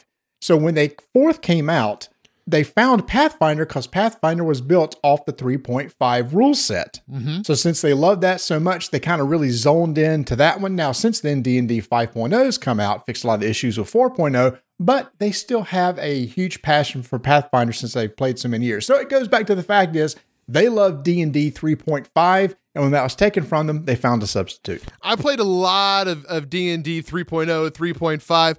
4 I just kind of checked out. I don't think it was anything to do with the the the system itself. I think it was just it was an age thing. Like I was leaving a, a, college or something, I didn't have time to play it. And then got back into 5, and I have played Pathfinder and it does remind me of 3.5. I like them both. Yeah, they- they're both very good systems. So the this game is based in the Pathfinder universe, but unlike a lot of RPG themed games, you aren't playing as the hero in this game. Actually, No, you're actually playing as the what? We, we the were- kobolds. right? kobolds. I liked that take on it. That it was a little twist of like what we were up against, and basically the kobolds were trying to fend off their lair. I'm always rooting for the underdog, right? Like I like a game that kind of puts it on its head and is like, you know what? Now you're the goblin, you're the kobold, you're trying to get away from the adventure. I liked that twist.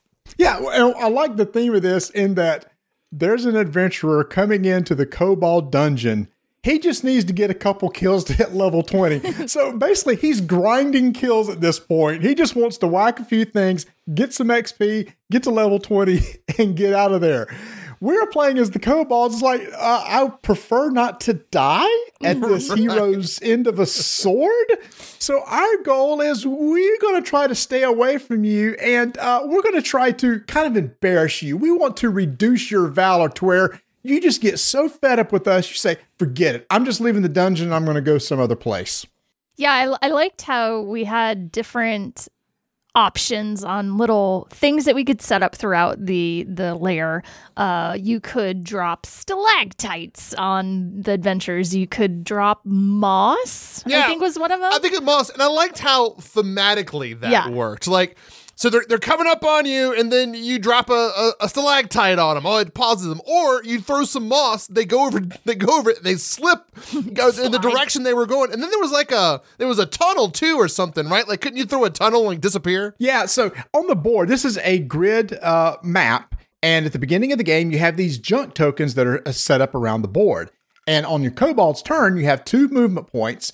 And you can use those movement points to go any direction, including diagonal. Well, you can also use one of those movement points to pick up one of those junk tiles that you're standing on. There's a deck of cards. Uh, you're gonna you could draw from that card uh, from that deck, and it could have stalactites. It could have moss. The one that kind of made me fun, uh, made me laugh was the poison food yeah, that's right. Yeah, that's right. where they were puking and basically they lost a turn because they were trying to recover from being sick. Or so each of us were controlling a kobold. And we can move two spaces, so we're trying to stay away from the adventurer. We are trying to pick up these junk tokens. You also had what's called ferocity tokens that you could mm. spend to move extra movements. So you mm-hmm. could also, when you pick up a junk token, just get two extra ferocity tokens also in case you needed those instead of the stalactite and moss, etc. But after everybody had moved, then the adventurer is going to move, and the adventurer has four action points.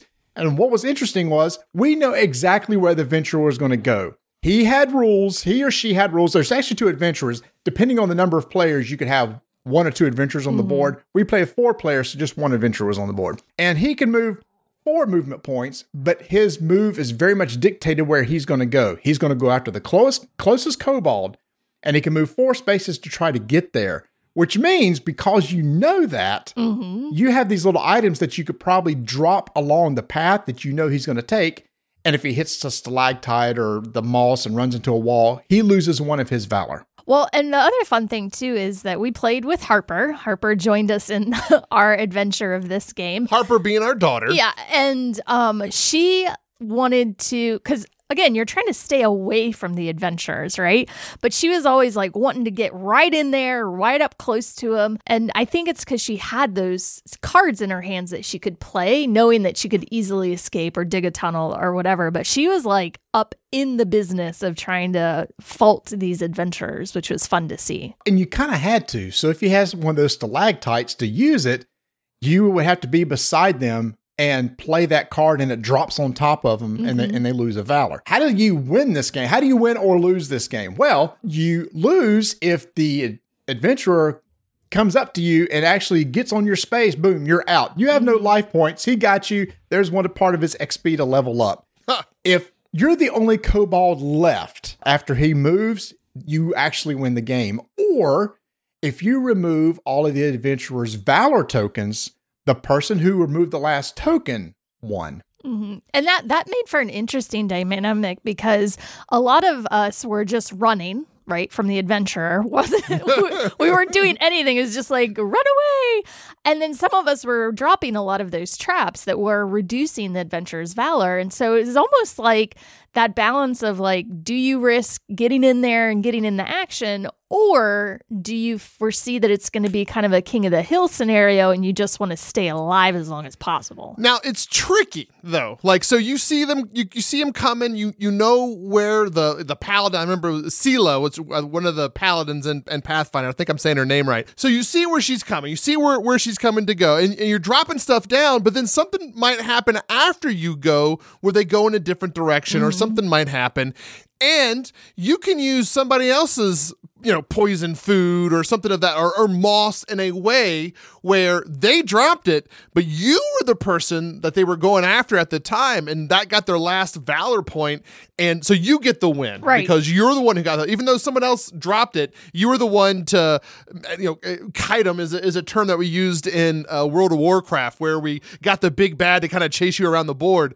you were the one who got him to, to go into that trap and i thought that was interesting that wasn't something that was apparent to me when we first started playing but then after i'm like oh wait a minute like i could drop this and somebody else could benefit off of it And also, these junk tokens aren't replenished. Once everybody's claimed them, that's it. So you don't get to get any more items or anything. And so it's a kind of a, ticking clock at that point because you might not have what you need to get away. Now, it's funny that you mentioned World of Warcraft because one of my issues of this game was this, and this happened to me. I was the one taking all the chances, getting up beside the adventurer and dropping stalactite and stuff. But the rules state the person who removes the last valor wins the game. In World of Warcraft, World of Warcraft, I call that kill stealing because I felt I did all the work, but somebody else won the game. And I'm pretty sure we played that right. We read that rule Yep. Multiple five times. times. We're like, well, it doesn't really, doesn't not doesn't clarify. I think that's how it works. Uh, so yeah, definitely kill stealing. The one thing that I didn't like, which didn't happen in the times we played, would be if you got knocked out really early in the game and then you just sit there, watch everybody else play. Meh. But see, Tony loves that because if he's not enjoying a game, player elimination means that he can pull out his Switch and play the Switch while everybody else plays. Does Tony like board games? like, That is so funny that you say that because on game nights, he will be like over there just grumpy Tony, and all of us ask, Why are you even here? Why are you even playing this if you're not enjoying it? It's like, well, I'm hanging out with y'all, I guess. It's like, oh, yeah, I don't know how I feel about player elimination. Luckily for this game, the game doesn't last too long. Yeah. Like it's it's got a quick play time. So if you're eliminated, you can sit there, you could, you know, make fun of everybody else while they're playing. Like it's not you're not gonna be sitting there for too long. But typically I don't like those kind of games. Now, I, I will say that if I had like really young kids and I kind of want to introduce them to the world of Pathfinder, I think this is cute. The idea of mm-hmm. playing as a kobold, I think for a young kid of learning how, hey, you need to position yourself. Let's figure out exactly where the venture is going to go this turn and make sure to position yourself. So I do think if you had, like, if, if my kids were a lot younger and just getting into Pathfinder, I would throw this on the table in front of them because they think it would be a cute, fun game. Mm-hmm. 20 minutes, you know, again, it plays two to six people. It's it's a small box game. Small box game. Yep. It's not a very expensive game. It's one of those you can just kind of throw in your bag and, and, and monkey around with. So that is Pathfinder level 20. It's coming out soon from Gale Force 9. I do like the idea that you can sit there and know exactly where adventure is going to go and mm. plan your move based on that. It's not random at all. And there was a couple times I couldn't ever get it to work. I was trying to get one of y'all uh if I was between like the adventurer and the moss, I would try to get it to where they would hit the moss and slip and slide towards somebody else because there was this whole thing that uh, as they were getting close to you, they had to spend a movement uh, point to turn 90 degrees. We didn't mention it. They can't see behind themselves. So positioning was important. Right. If you got behind them, they couldn't even see you. I thought that was kind of strange too. Like I was, you know, five hexes away from him, and he's gonna come at me, but Marty's right behind him. Like he's just like right behind him. He's hiding. Kobolds are very sneaky. Yeah. they're very Are they though? Like I don't know about that, but I don't know. I just thought that was kind of funny. before I, I'll let you get out of here. Now, Rob, earlier in the show, we did talk about. I, I had a long apology to Tony about our our spades game and how about what a horrible partner. Uh, I was to him that night, and he's like, "Dude, you're just too hard on yourself." I was like, "No, I'm not. I was horrible, Tony. I let you down, man. I underbid. I overbid. This whole sandbagging thing was just throwing me off my game." Oh, I I heard. I heard what happened, Marty. Oh, you did. I did hear what happened. And I I said I was a bad uh trick taking game player, but uh maybe I should play with you and Tony. Wow. Oh, wow. Wow, she came with that. Yeah, well, that is, you know what? I can't really talk trash after way the way I just played, so I will just have to accept uh, that insult. Marty, that was probably one of the best things that I did at Tantrum Con. Speaking of like a small box game, deck o cards, like that was a lot of fun. We talked about it on our show about how Tony sat down. He's like, "Yeah, I got some cards," and he throws out this 2009 Origins deck of cards. I thought that was the best, uh, and I I just loved it. I love you know spending an hour or two just hanging out playing cards with friends. Like I don't know, I, that was the best. For me. I didn't care who won won or lost. That's a bit of a lie. I, I wanted to win, but you know, I just I just had fun doing it. I told Tony, I said, we got to make this a tradition, dude. If if you know, if y'all keep coming to Tantrum Con, or if we're at Gen Con or something, now that would be mm-hmm. fun at Gen Con if if we were all there and Travis was there. And we go find a place, you know, a restaurant or something, and we just play spades all night. That would be a blast. You'll have to up your game. All right. Well, I really, really appreciate y'all sitting down and, and playing the game with me. And it was really cool to have y'all on on the show and come uh, review a game. And with such enthusiasm, I'm not used to that from my co-hosts. Well, how about Marty? Uh, we don't let another nine years go by before we hang out on the airwaves. How about that? And you can, you can actually have us on for a deeper, bigger game too, not like a player elimination done in 15 minutes, get out of my face, Rouse's kind of game. All right, then. So that means at some point in time, we need to get together and play that bigger, deeper game or something like that. And that's funny. That's actually one of the things you and I were talking about. I said, it's crazy. We're less than one state away from each other. I know. Why in the world would. Oh, oh my gosh, what am I thinking? What am I thinking? We're actually going to see each other in just a few weeks Oh, K at, Town. at Fun K Oh Town. yeah, like Yeah. K- fun K Town. That's right. It's in Knoxville. Bring it, bring a deck of cards. I don't know if Vanessa can hear me. She's not really into the whole deck of cards type type games, I don't think. But We can uh, play we'll- whatever Vanessa wants to play. Well, here's the thing. Uh, we're going to probably be teaching a session of Arkham Horror Third Edition. Oh, Oh boy. I, d- I Yeah. don't know. That's a that's a deeper game, but I don't know if I'm signing up for that. I think we're teaching a game too, but I don't we're remember gonna what do we're a game of the hour, but I don't think we've landed on what it's. Oh. It's gonna be a short, easy game to teach in like ten to fifteen minutes that you can play. So yeah. it'll it will not be Arkham Horror. Well, we're doing a game of the hour too, but uh, I said that Saturday night, if if people may not be interested because it is a time investment, I said we're going to throw it out there and and see if people want to do it. But anyway, so you and I are going to hang out in, in a few weeks. That'll be a lot of fun, and we'll we'll play something maybe with a little more mm, a little more meat to it or something like Yeah. that. Not spoiled meat like this in this game. that sounds like a good plan. Full circle. I love it. Thank you guys so much for coming on. Thanks, Marty. Thanks, Marty. See you soon, buddy. Once again, I am joined by my lovely wife to talk about a game we recently played. Hey, Hey. look at you. You're getting all southern. I'm proud of you. so we I've been played- here a long time. Yes, you have. A little bit of me's run, rubbed off on you there, hasn't it? Yep. So, Colors of Paris. This is by Super Meeple, designed by Nicholas de Olivier. Oliviera. Is that is that what we agreed on? What was it? What name? Olivera. S- See, I can't ever say him, so I appreciate your efforts there. Plain and simple. This is a worker placement game where you are a master painter, a Van Gogh, and Renoir, a Monet, and you are trying to complete masterpieces by collecting paint, mixing paint, and then painting a painting. Is that pretty much it? That pretty much sums it up. That's what you're doing. But how you are collecting the paint, mixing the paint, and improving your tools has probably one of the unique mechanics for worker placement. That it's, it's a part that I enjoy, and that I'm, I call it the spinning wheel. Um, it's where, and I kept saying rondelle, and you kept looking at me like a rondelle. And I was like, yeah, rondelle, and we got into that discussion. That was a different game. That was the other game. that was the other yeah. game. Okay. Not the fishing one, the other one that was like the fishing one.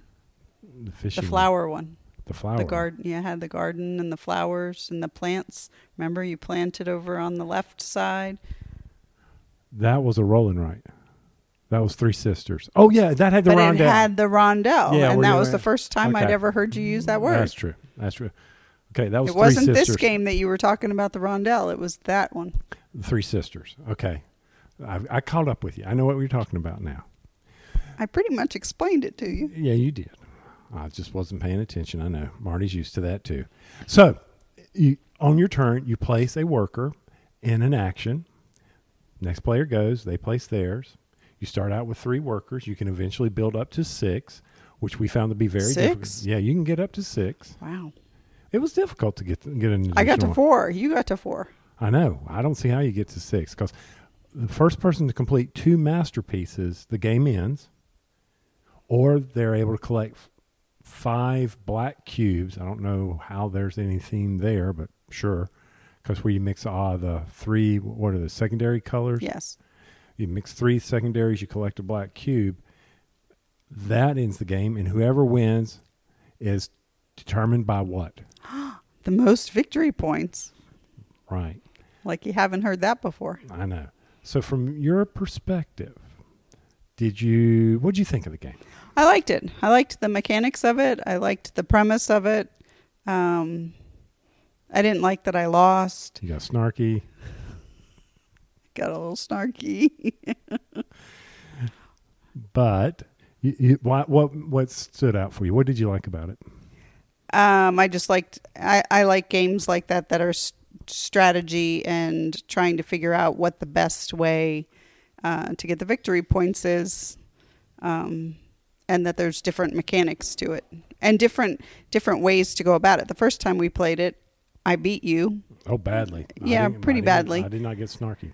Um, you always lose the first time you teach a game. Yes. Um, so I won that, and I tried to change up my strategy this time. And you changed up your strategy this time too, and uh, I thought I was in it more than I was. So Mm-hmm. you still beat me by what ten points or so. Which isn't really bad because there's the the big paintings can be 16 points. The easier paintings that only use the primary colors are worth 10 points.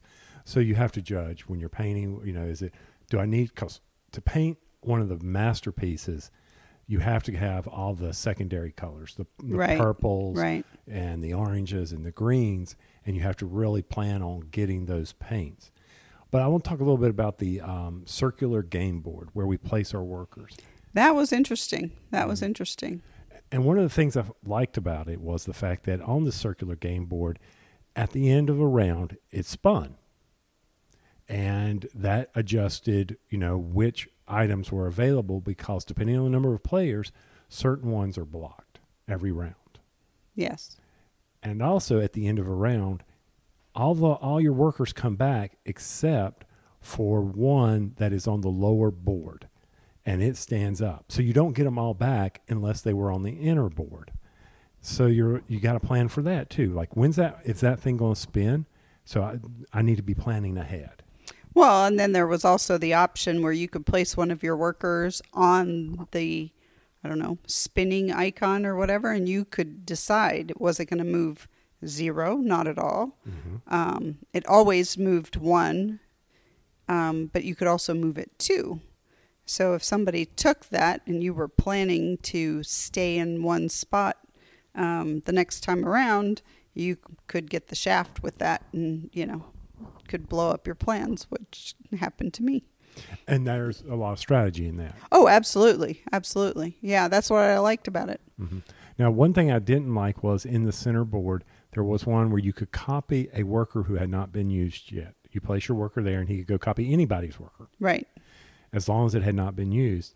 And it seems like that's one of the things that I know for me when I became the first player, because you have to claim the first player token. That's another action that you could take. You you immediately like jumped on that because this guaranteed that you might, if you don't get the spot on the lower board, you might take it, and that helped with some of the strategy.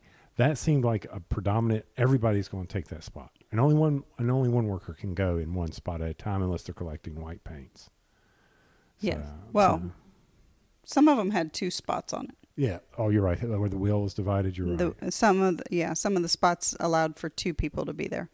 Um, actually, the only thing I think I really didn't care for in the game was that the first player marker didn't move unless it got claimed on the board, and I didn't really like that because like I had it at the beginning of the game because I started with it and you didn't take it, but then once you took it, um, it was very hard for me to get it back. Um, so I was never first, you know, almost until the end of the game. I finally took it back at the end of the game, but um, I, I don't like that that doesn't move automatically. I mean, I think it should move automatically, but then that should be an option to like keep it or something instead of, um, I don't know. That just kind of bothered me that, you know, you end up stuck without being first for a long time. That's right. So it sometimes you're like, am I wasting an action by doing this? But I got to get that first player. I've got to be able to control where my workers are going at the beginning and when to copy. But that's very. You're right. Some games have that. Some is very strategic.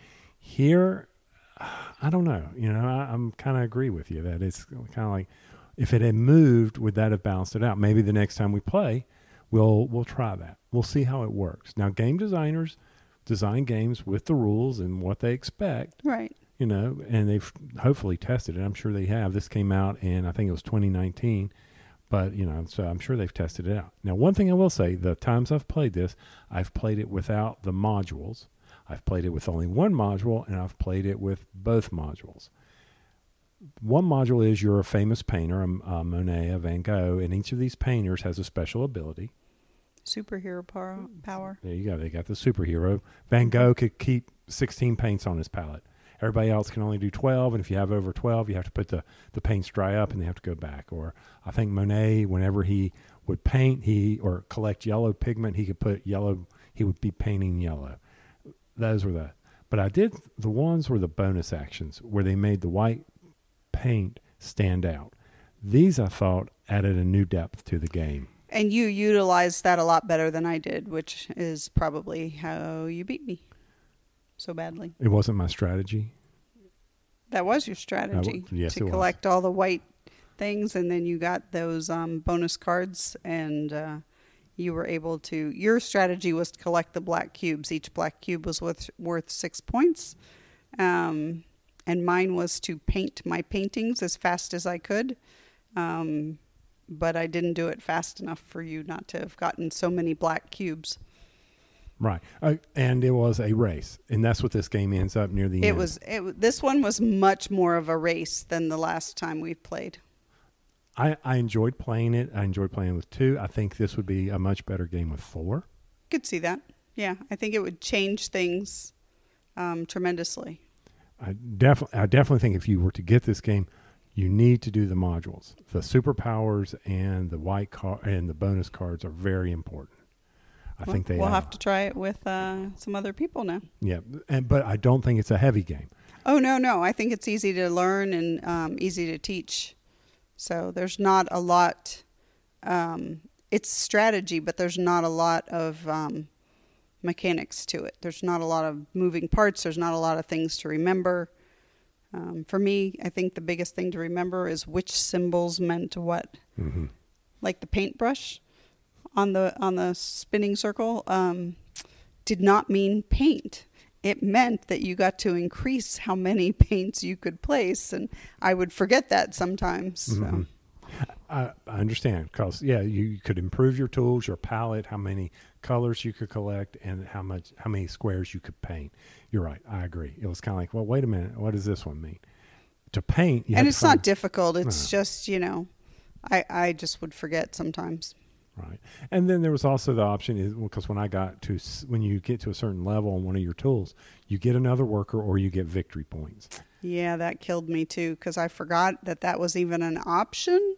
We talked about it the first time we played, and it didn't get as a reminder the second time we played, and I forgot about it. And you just bulldozed your way up there, so you got that extra worker. You had the extra worker a long time before I did.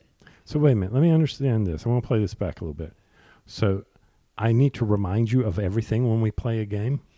Not everything. You didn't have to remind me of the mechanics of it, but you had to remind me of some of the rules and the intricacies of the rules. Like, oh, don't forget there's this little itty bitty symbol on your mm-hmm. board that when you get to it, either gives you six victory points or an additional worker. In fact, when I finally got there, you were like, Ooh, are you sure you want the worker and you don't want the six victory points? I'm like, Is that an option? Mm-hmm. And you're like, yes. So, see, I totally forgot about it. Yeah.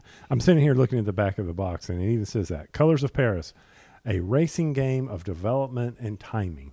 Yes. Yeah. I, I thought the second time we played it, it was very much a race at the end, Absolutely. So, any, which was any- fun. Yeah. Any Except any last thoughts? I, I- fine, I beat you. Okay, fine. I don't beat you often. All right. Uh, let's- so, any final thoughts on Colors of Paris? I liked it. I'd like to play it with four. Uh, I agree. This is not a game that I would put on the table with Marty, Bert, and Mark again. I played it. Oh, no, you guys like the much more intense games. Right. I, I find this now. There is another worker placement that I with two people I didn't get out. I wanted to try, it, and that's Fresco, where we played a long time ago. Um, it's one of my favorite uh, worker placement games. I was going to try to compare it, but to be honest with you, when I was reading the rules of Fresco again, th- these are two completely different games. Completely different games. So it was not. It's not even worth it because Fresco's not a race. This was definitely a race because because it ramped up.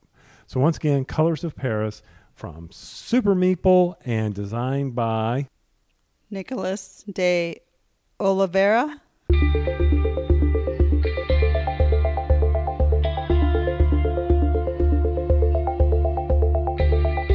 You heard me on the show talk about the miniature market $10 bonus that you get for your birthday. That's right. They're going to say, hey, here's $10. We're going to shine it in front of you if you spend $50 or more. And I did it. They, they hooked me. All because I'm signed up on their site, miniaturemarket.com. Get over there, get the newsletter daily. They're having some amazing sales. They had a two, two, two, two, two, two Tuesday sale recently where everything was $22 to celebrate February 22nd of 2022. That dropped out of nowhere. I was on that site, missed a couple of good games. They sold out very quickly. Be sure to check it out at miniaturemarket.com.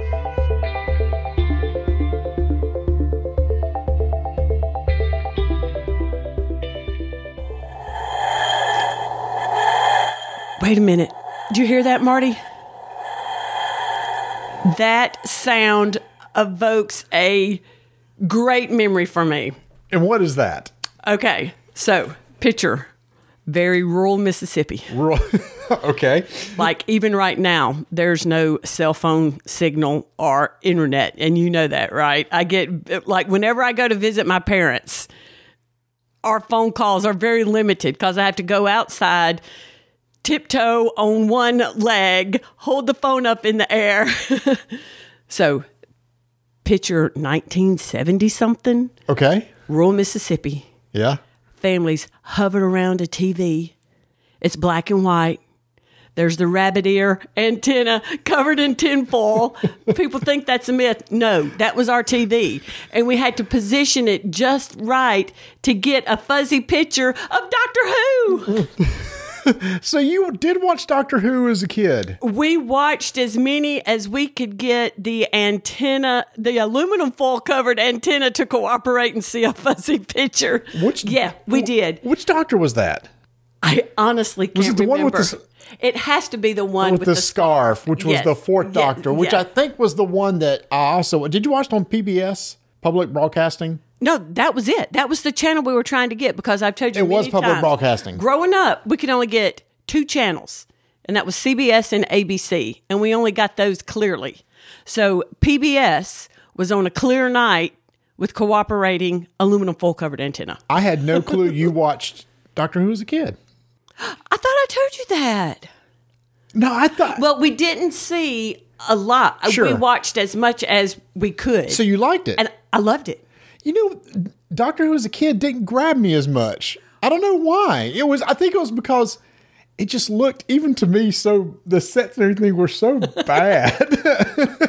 It was very mysterious to me because it was very fuzzy and static and elusive. and that's not because It was the- almost like show, but- Doctor Who eh, with us trying to position the antenna just right. Is this it? Is this it? Is this it? Oh man, we got to put new aluminum foil on it. Oh, and by the way, the sound that you heard at the beginning was our TARDIS cookie jar. Yes. That uh, we purchased. so when you asked me if I would do this with you, I went and had to. I knew where this was, so I had to go and get it, but the batteries were dead. So, y'all, I felt like a grand engineer or a mechanical engineer with my little bitty screwdriver undoing it and finding the little button batteries and getting them in there. I was trying to do it secretive. And you did. I was sitting here trying to get all the mics and everything set up, and all of a sudden I heard that sound of, of the TARDIS coming in. I said, Oh, you're prepping for this little segment that we're going to do about a game that we got to play uh, called Don't Blink, uh, which is from Gale Force 9. And let me tell you, the love for Doctor Who was rekindled. I forgot about Doctor Who. And I think the both of us heard that there was a reboot or whatever a few years ago.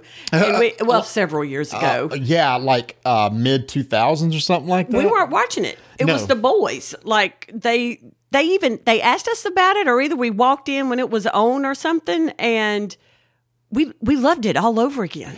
And what's funny is I didn't even start watching until after y'all watching it. Now, this was during the 10th Doctor, which I believe was David Tennant. I believe that's when y'all started watching Yeah, well, I at the end of it. I caught the very end. I, it was mostly with Matt Smith. Uh, the 11th Doctor, yeah. Mm-hmm, And uh, so y'all watching. I kept going in there. It's like, Doctor Who, really? It's back? And I was like, oh, wow, this is this is better than what I remember because uh, Doctor Tennant was an extremely popular series uh, when he was in, uh, in it then. And Yeah. so, so was Matt Smith. Yeah, so we watched it with Matt Smith. Yeah. So the story Did I say Doctor Tennant? there was a storyline of Amy Pond and Rory, yeah, from and the 11th Doctor. loved them. It's still one of the best uh, story arcs on TV I ever remember. we y'all y'all need to go watch it. We loved them. So when we opened up this box, well, first of all, let me back up. Don't blink is because of the weeping angels. which premiered uh, with David Tennant. Do you remember that? There was an episode called Blink. Yes. Where Weeping Yeah. Angels were introduced, Yes. but they were a lot in the 11th Doctor Yes. series with, with Matt Smith. And they're a creepy villain. Okay. uh, I'm glad you. Uh, one of the creepiest on TV. So let me ask you this. What would you rank as the number one uh, creepy villain on TV? I have a feeling who I think you'll say. Well, well, first of all, number one creepy villain for me that still On gives me TV. nightmares. On TV. I know, but I just got to tell everybody Okay. because I already started it. It's Freddy Krueger. the man gives me nightmares. I don't want to see a kid trick or treating Halloween as him. I do not want to see him. He Y'all, she- horrified me. She I ain't kidding. She ain't kidding. If- I ain't if kidding. Freddy Krueger comes on anything, she will not watch Nightmare on Elm Street ever well, again. if if ever there's a glimpse of him, even in a comedic way, I'm going to have a nightmare that night for real. no, she will. So on TV, Yes. creepiest. Creepiest. I can't remember what they were called, but it was those freaky smiling dudes from Buffy, Uh, the, vampire Slayer. The smiling gentleman Yeah, from Hush. they're not gentlemen. That, okay, I agree. That was the creepiest thing I've ever seen on TV. But number two, and they go floating, they go floating. They don't. But number two, to me, is Weeping Angels. tied for first. Really? Those things are absolutely creepy. With their little hands over their eyes. So- so and then people they who- come up closer and So people who don't know how the Weeping sound Angels work, it- it's just they're just s- statues of really creepy angels with teeth and stuff, and they're just there. The thing is, though, if you blink, they move, or if it's dark, they move towards you, and if they touch you, I can't remember what their thing was. They they took you back in time, or they sucked you. You you were gone. And I can't remember the whole thing. I remember that's kind of what happened to Amy and Rory. They got sucked back in time and got stuck. Uh, but anyway, so the whole thing is you can't ever turn your back to them or they'll come and get you. As long as you look at them, they just look like, you know, regular statues. but if you blink, and what was so creepy is like they had like lights that would blink and they would get closer every single time they showed them. And I'm I'm remembering y'all. We on our pop culture or geek Christmas tree. Yes. It's a weeping angel. That's the tree topper and it has been for years. for years. So we have a geek years. tree, and the and I remember we saw it years ago. Uh-huh. You typically somebody puts a nice little angel on top. Ours is the weeping We have the angel. weeping angel. All right, so let me jump to this. When we opened up this box and saw that it was Amy Pond yes. and it's Rory Yep. And Clara. and Claire, Clara, Clara, yeah. Clara, and uh, Matt Smith. We Yep. Mm-hmm. call him. Yeah, I couldn't believe it. It was like being in the game. I like thematic games. yes. So I'm all about rolling the dice, give me that theme. This combined like that thing, it was very thematic, very, mm-hmm. thematic and true to the story of Doctor Who. Yep. So you have these map tiles that are grids, and you randomly put them out on the table. It's a three by three grid, and the idea is that you've the party has crashed in the TARDIS, and they, ha- and they have to go pick up the pieces from around the map to repair the TARDIS. And on each corner section of the map, there's a piece of the TARDIS. So one person plays as the angel, angels, and then the others, up to one to four additional players, will play as one of those characters that we had just mentioned. Now, since it was just you and I, you played as all the characters. No, I played as all the Yeah. characters, and you played as the angels. Mm-hmm. The goal of the characters: pick up the pieces, get them back to the middle of the board with the TARDIS to escape. The goal of the angels is to get up to neck everybody and touch them and take them out of the game. Sounds simple enough. Hmm? but there's some things thrown in there. So for one one thing I think is is there's eight angel standees on the board. By the way, these are standees. This isn't a very expensive game, so it's not like little miniatures. It's standees. But they look really good. The Yeah. art is like perfect. You playing as the angel player can only activate four of your eight angels, and I don't know which ones you're going to activate. So each of them are numbered. So at the beginning of a round, you pick four that, that will be activating. And then uh, I, as the player, take my turn. I can I can move around the board, and as I move, I can uh, when I cross a piece, I just pick it up, and I can start uh, moving back. So I can move up to six spaces. And facing for the characters is very important. There's a front and back side to the standee, and you want to make sure that you can see as much as the room as possible. Because when it got to your turn as the angels, then you would show which of the angels were going to activate, and you had four action points that you could assign to any of those angels, and the same angel multiple times in order to move them around the room to try to capture me. That's right. So you want to make sure that you can see where the angel is coming from. Mm-hmm. But then when I got close enough, you had a card that you could activate. That's right. So when you got in line of sight of me, before you activated yours, I have a deck of blink, don't blink cards. And I assign a blink or a don't blink card to each of the characters. If you, as the angel, get in the line of sight of a character, I flip over the card. If it says don't blink, you're done. Because I'm not blinking, you can't move anymore. That angel's stuck. And then I have to discard that don't blink card out of my deck. Now, if it says blink, you get to continue on your turn because I've now blinked and you can continue moving. Again, very thematic. The bad thing is the blink card goes back into my deck. So, what happens over the course of the game is I use don't blink. The only thing left in my deck is very few don't blinks and mainly blinks. which gives you a feeling of anxiousness and stress, just like in the show. And, and so as the time goes on, it makes it tougher and tougher for the characters in order to move around without getting caught. But there is a neat aspect to this game. The characters have some abilities, not the angel, but the um The individual character, yeah, each Yes. character has their own don't blink card that does something special. It's a one time use, then it's out of the game. Yep. and it was on and then there's a certain card where if it was played then because the, angel doesn't have anything any special ability throughout the game unless that particular card is played Oh, yeah. So if I use the special card, at the bottom half of the card is a special angel ability. So I would give it to Vanessa and say, Well, I've used this ability. Now you can hold on to it and use it as the angel whenever you want. So, yeah, I got to do something cool, but then I give her a card that she can use to make my life even tougher. but we didn't quite get to those because of course i thought going in Well, I didn't My want to use them. I know. Well, my first thought was this is going to be really easy for the characters. I don't know why I was thought it's going to be easy for the characters. And when with like three turns or four turns, maybe I had touched two of them. Yep. D- uh, Doctor Who and Rory were out of there.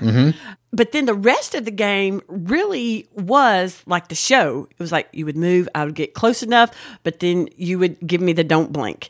And then it, it was just back and forth. And then you got one piece, made it back to the TARDIS, and then you ended up winning, which was aggravating. But well, yeah, it ends up being a little tactical I'm game. kidding. Because one of the uh, things that the angels can do with their action points is get the attention of a character and turn them and face them. And I didn't you did do take advantage of that because so the idea is if, if an angel's behind a character, obviously the character can't see them, and it can do capture their attention where it flips them, and then you strategically move another angel in behind them to then tap them. well, I got stuck in doing my one action move and I didn't do that action move. Yep. So let's go back because now I think we're a little bit unclear. Let's look at the angel. The angel had four action points that could be spent, but you could spend them on you, you pick which four you're going to activate. You could spend the action points on any of those four that you want. Yes. So I want to go back over the action points because I was stuck on just moving. I was thinking I got to move and move. One action point is move nine spaces. Mm-hmm. One action point is actually catch the attention of somebody. Yes, which I didn't do, and now we do need to play again. And the last one is you did do because it's capture the adjacent hero. So if you get beside them, you spend a point to actually touch them and they're gone. Yes, yep. So I I didn't do the capture attention, which is really cool. Yeah, it is. And then one other thing that's cool for the characters is that you can drag statues. So as you walk beside of a, an angel, you can pull them along. If you can get two angels looking at the, each other, they're stuck for the rest of the game.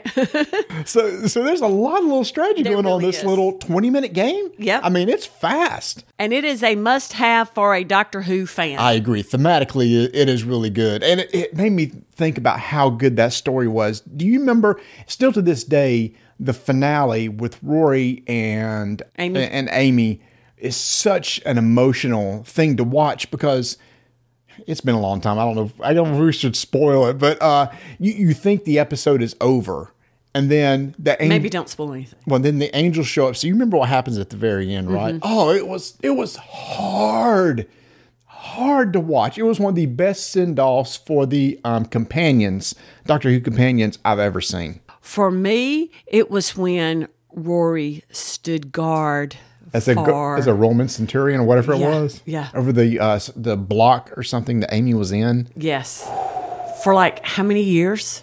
Hundreds, I was going to say I thought it was 400 years. yeah. We got to go back and rewatch that. And it was so good because at first Amy couldn't stand Rory, and they just got closer over time. It was so good. And we hadn't even talked about Clara. We left Clara too. this is a great game. Even here's the thing: you really like thematic games, but lots of times thematic games are do use dice and everything. Yes, which is what I like, and what you, what I started out by saying. I really do prefer that. And so, Marty, I, I told y'all before. Marty will say, "I have a game.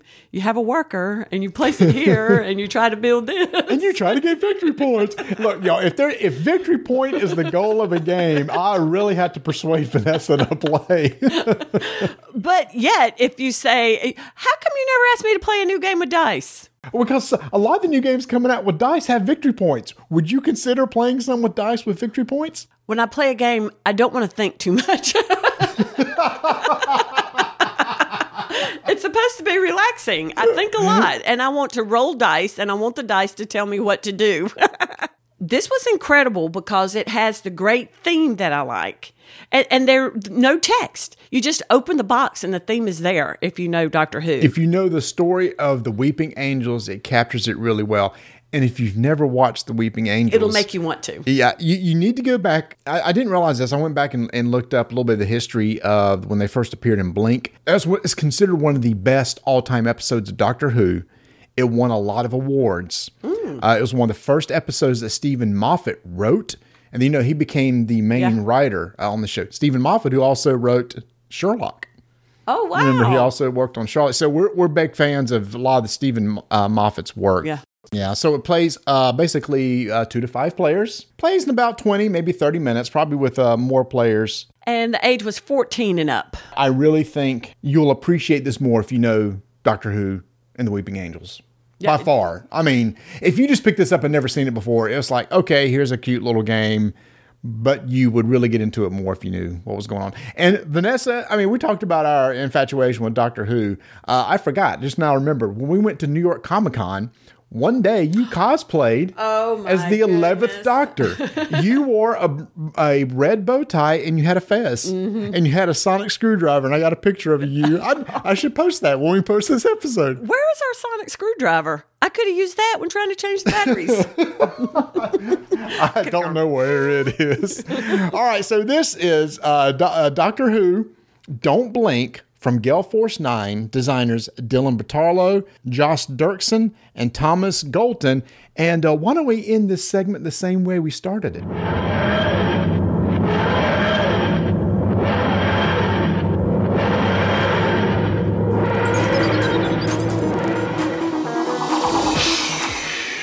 All right, y'all. Make sure to come out next episode for our annual Squirrelies. This is our annual award show where we pick games to win in certain categories. We're going to have a lot of guests coming on to our show, doing presentations and announcing the winners of each of our categories. So you want to make sure and come back for that one. It's always a very fun show for um, us to do. And uh, Tony, it uh, looks like there's a lot of really hot video games right now, and the the one that came out not really out of nowhere. A lot of people have been looking forward to a game called Elden Ring, and it came out and got like a 97 on Metacritic, which makes it one of the highest ranked games of all time.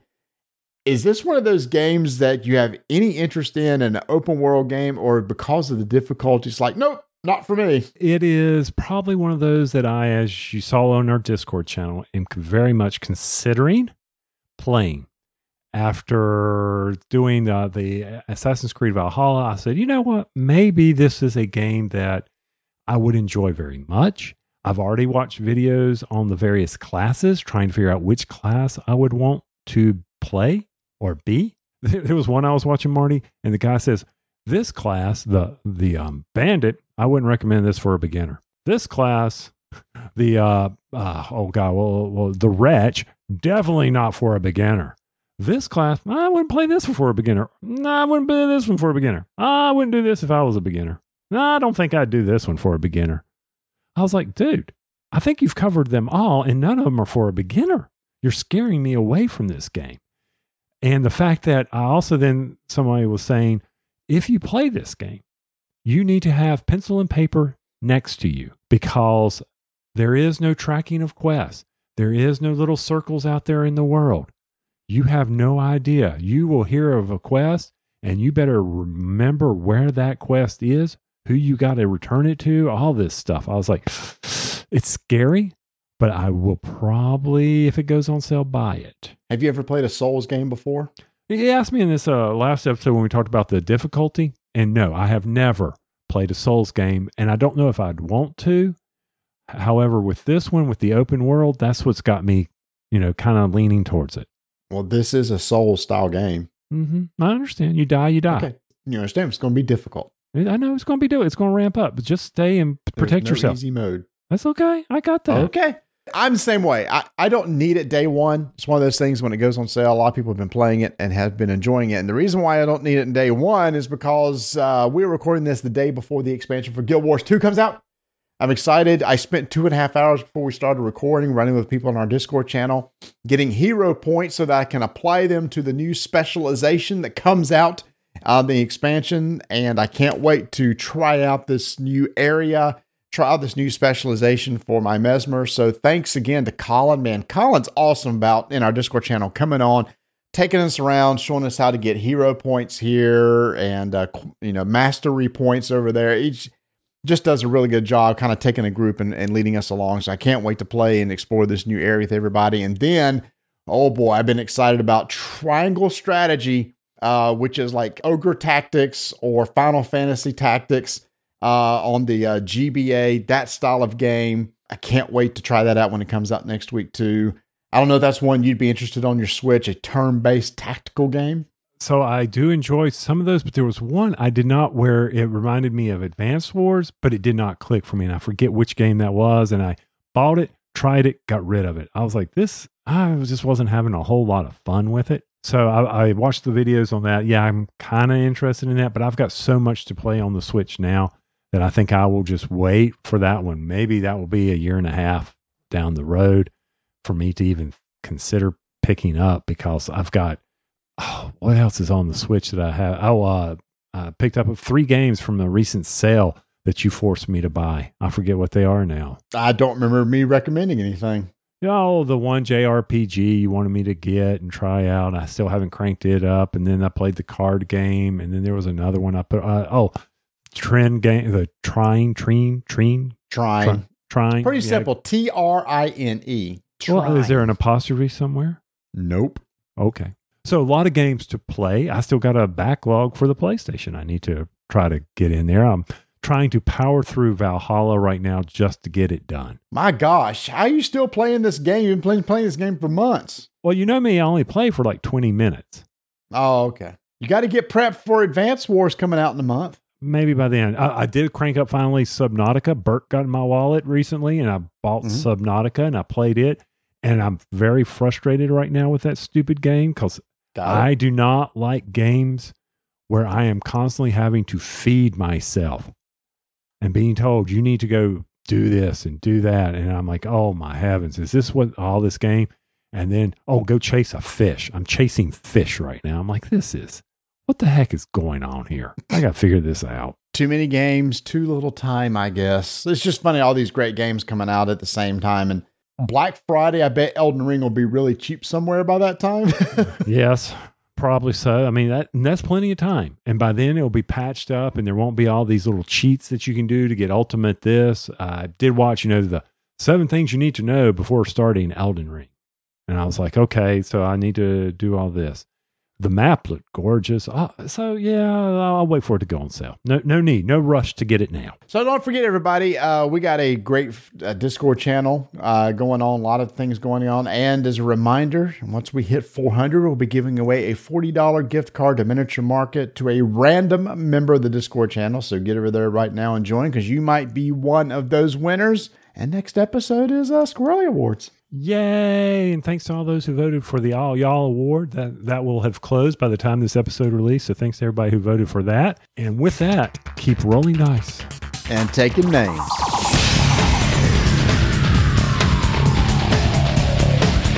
Hey everybody, thanks for listening. Don't forget to join our Discord channel. You can follow us on Twitter at Dyson Names, Instagram Dyson Names. Check out our YouTube channel where I just released my video of my eighth most influential game of all time, StarCraft.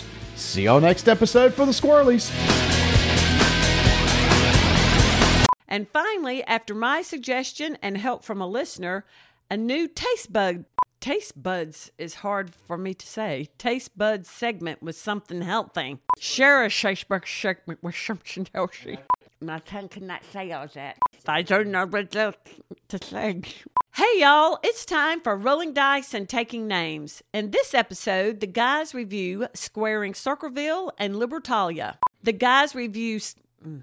I say Libertalia, but I can Okay. totally see how how you saying Libertalia makes sense too.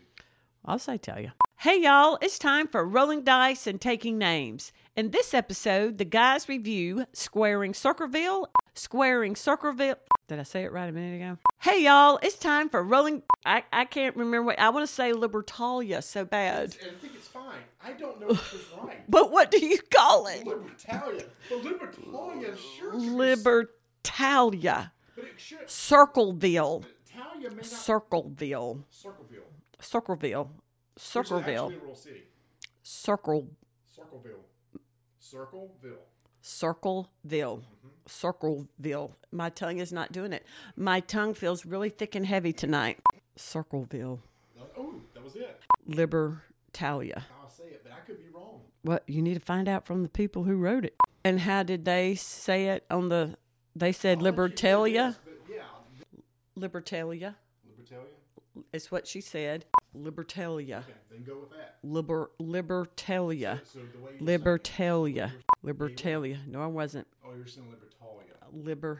Libertalia. All right, flip it back. This is terrible. Hey, y'all, it's time for rolling dice and taking. I can't do it tonight. My tongue feels funny. Turn that away. Okay. hey, y'all, it's time for rolling dice and taking names. In this episode, the guys review Squaring Circleville and Liber. What?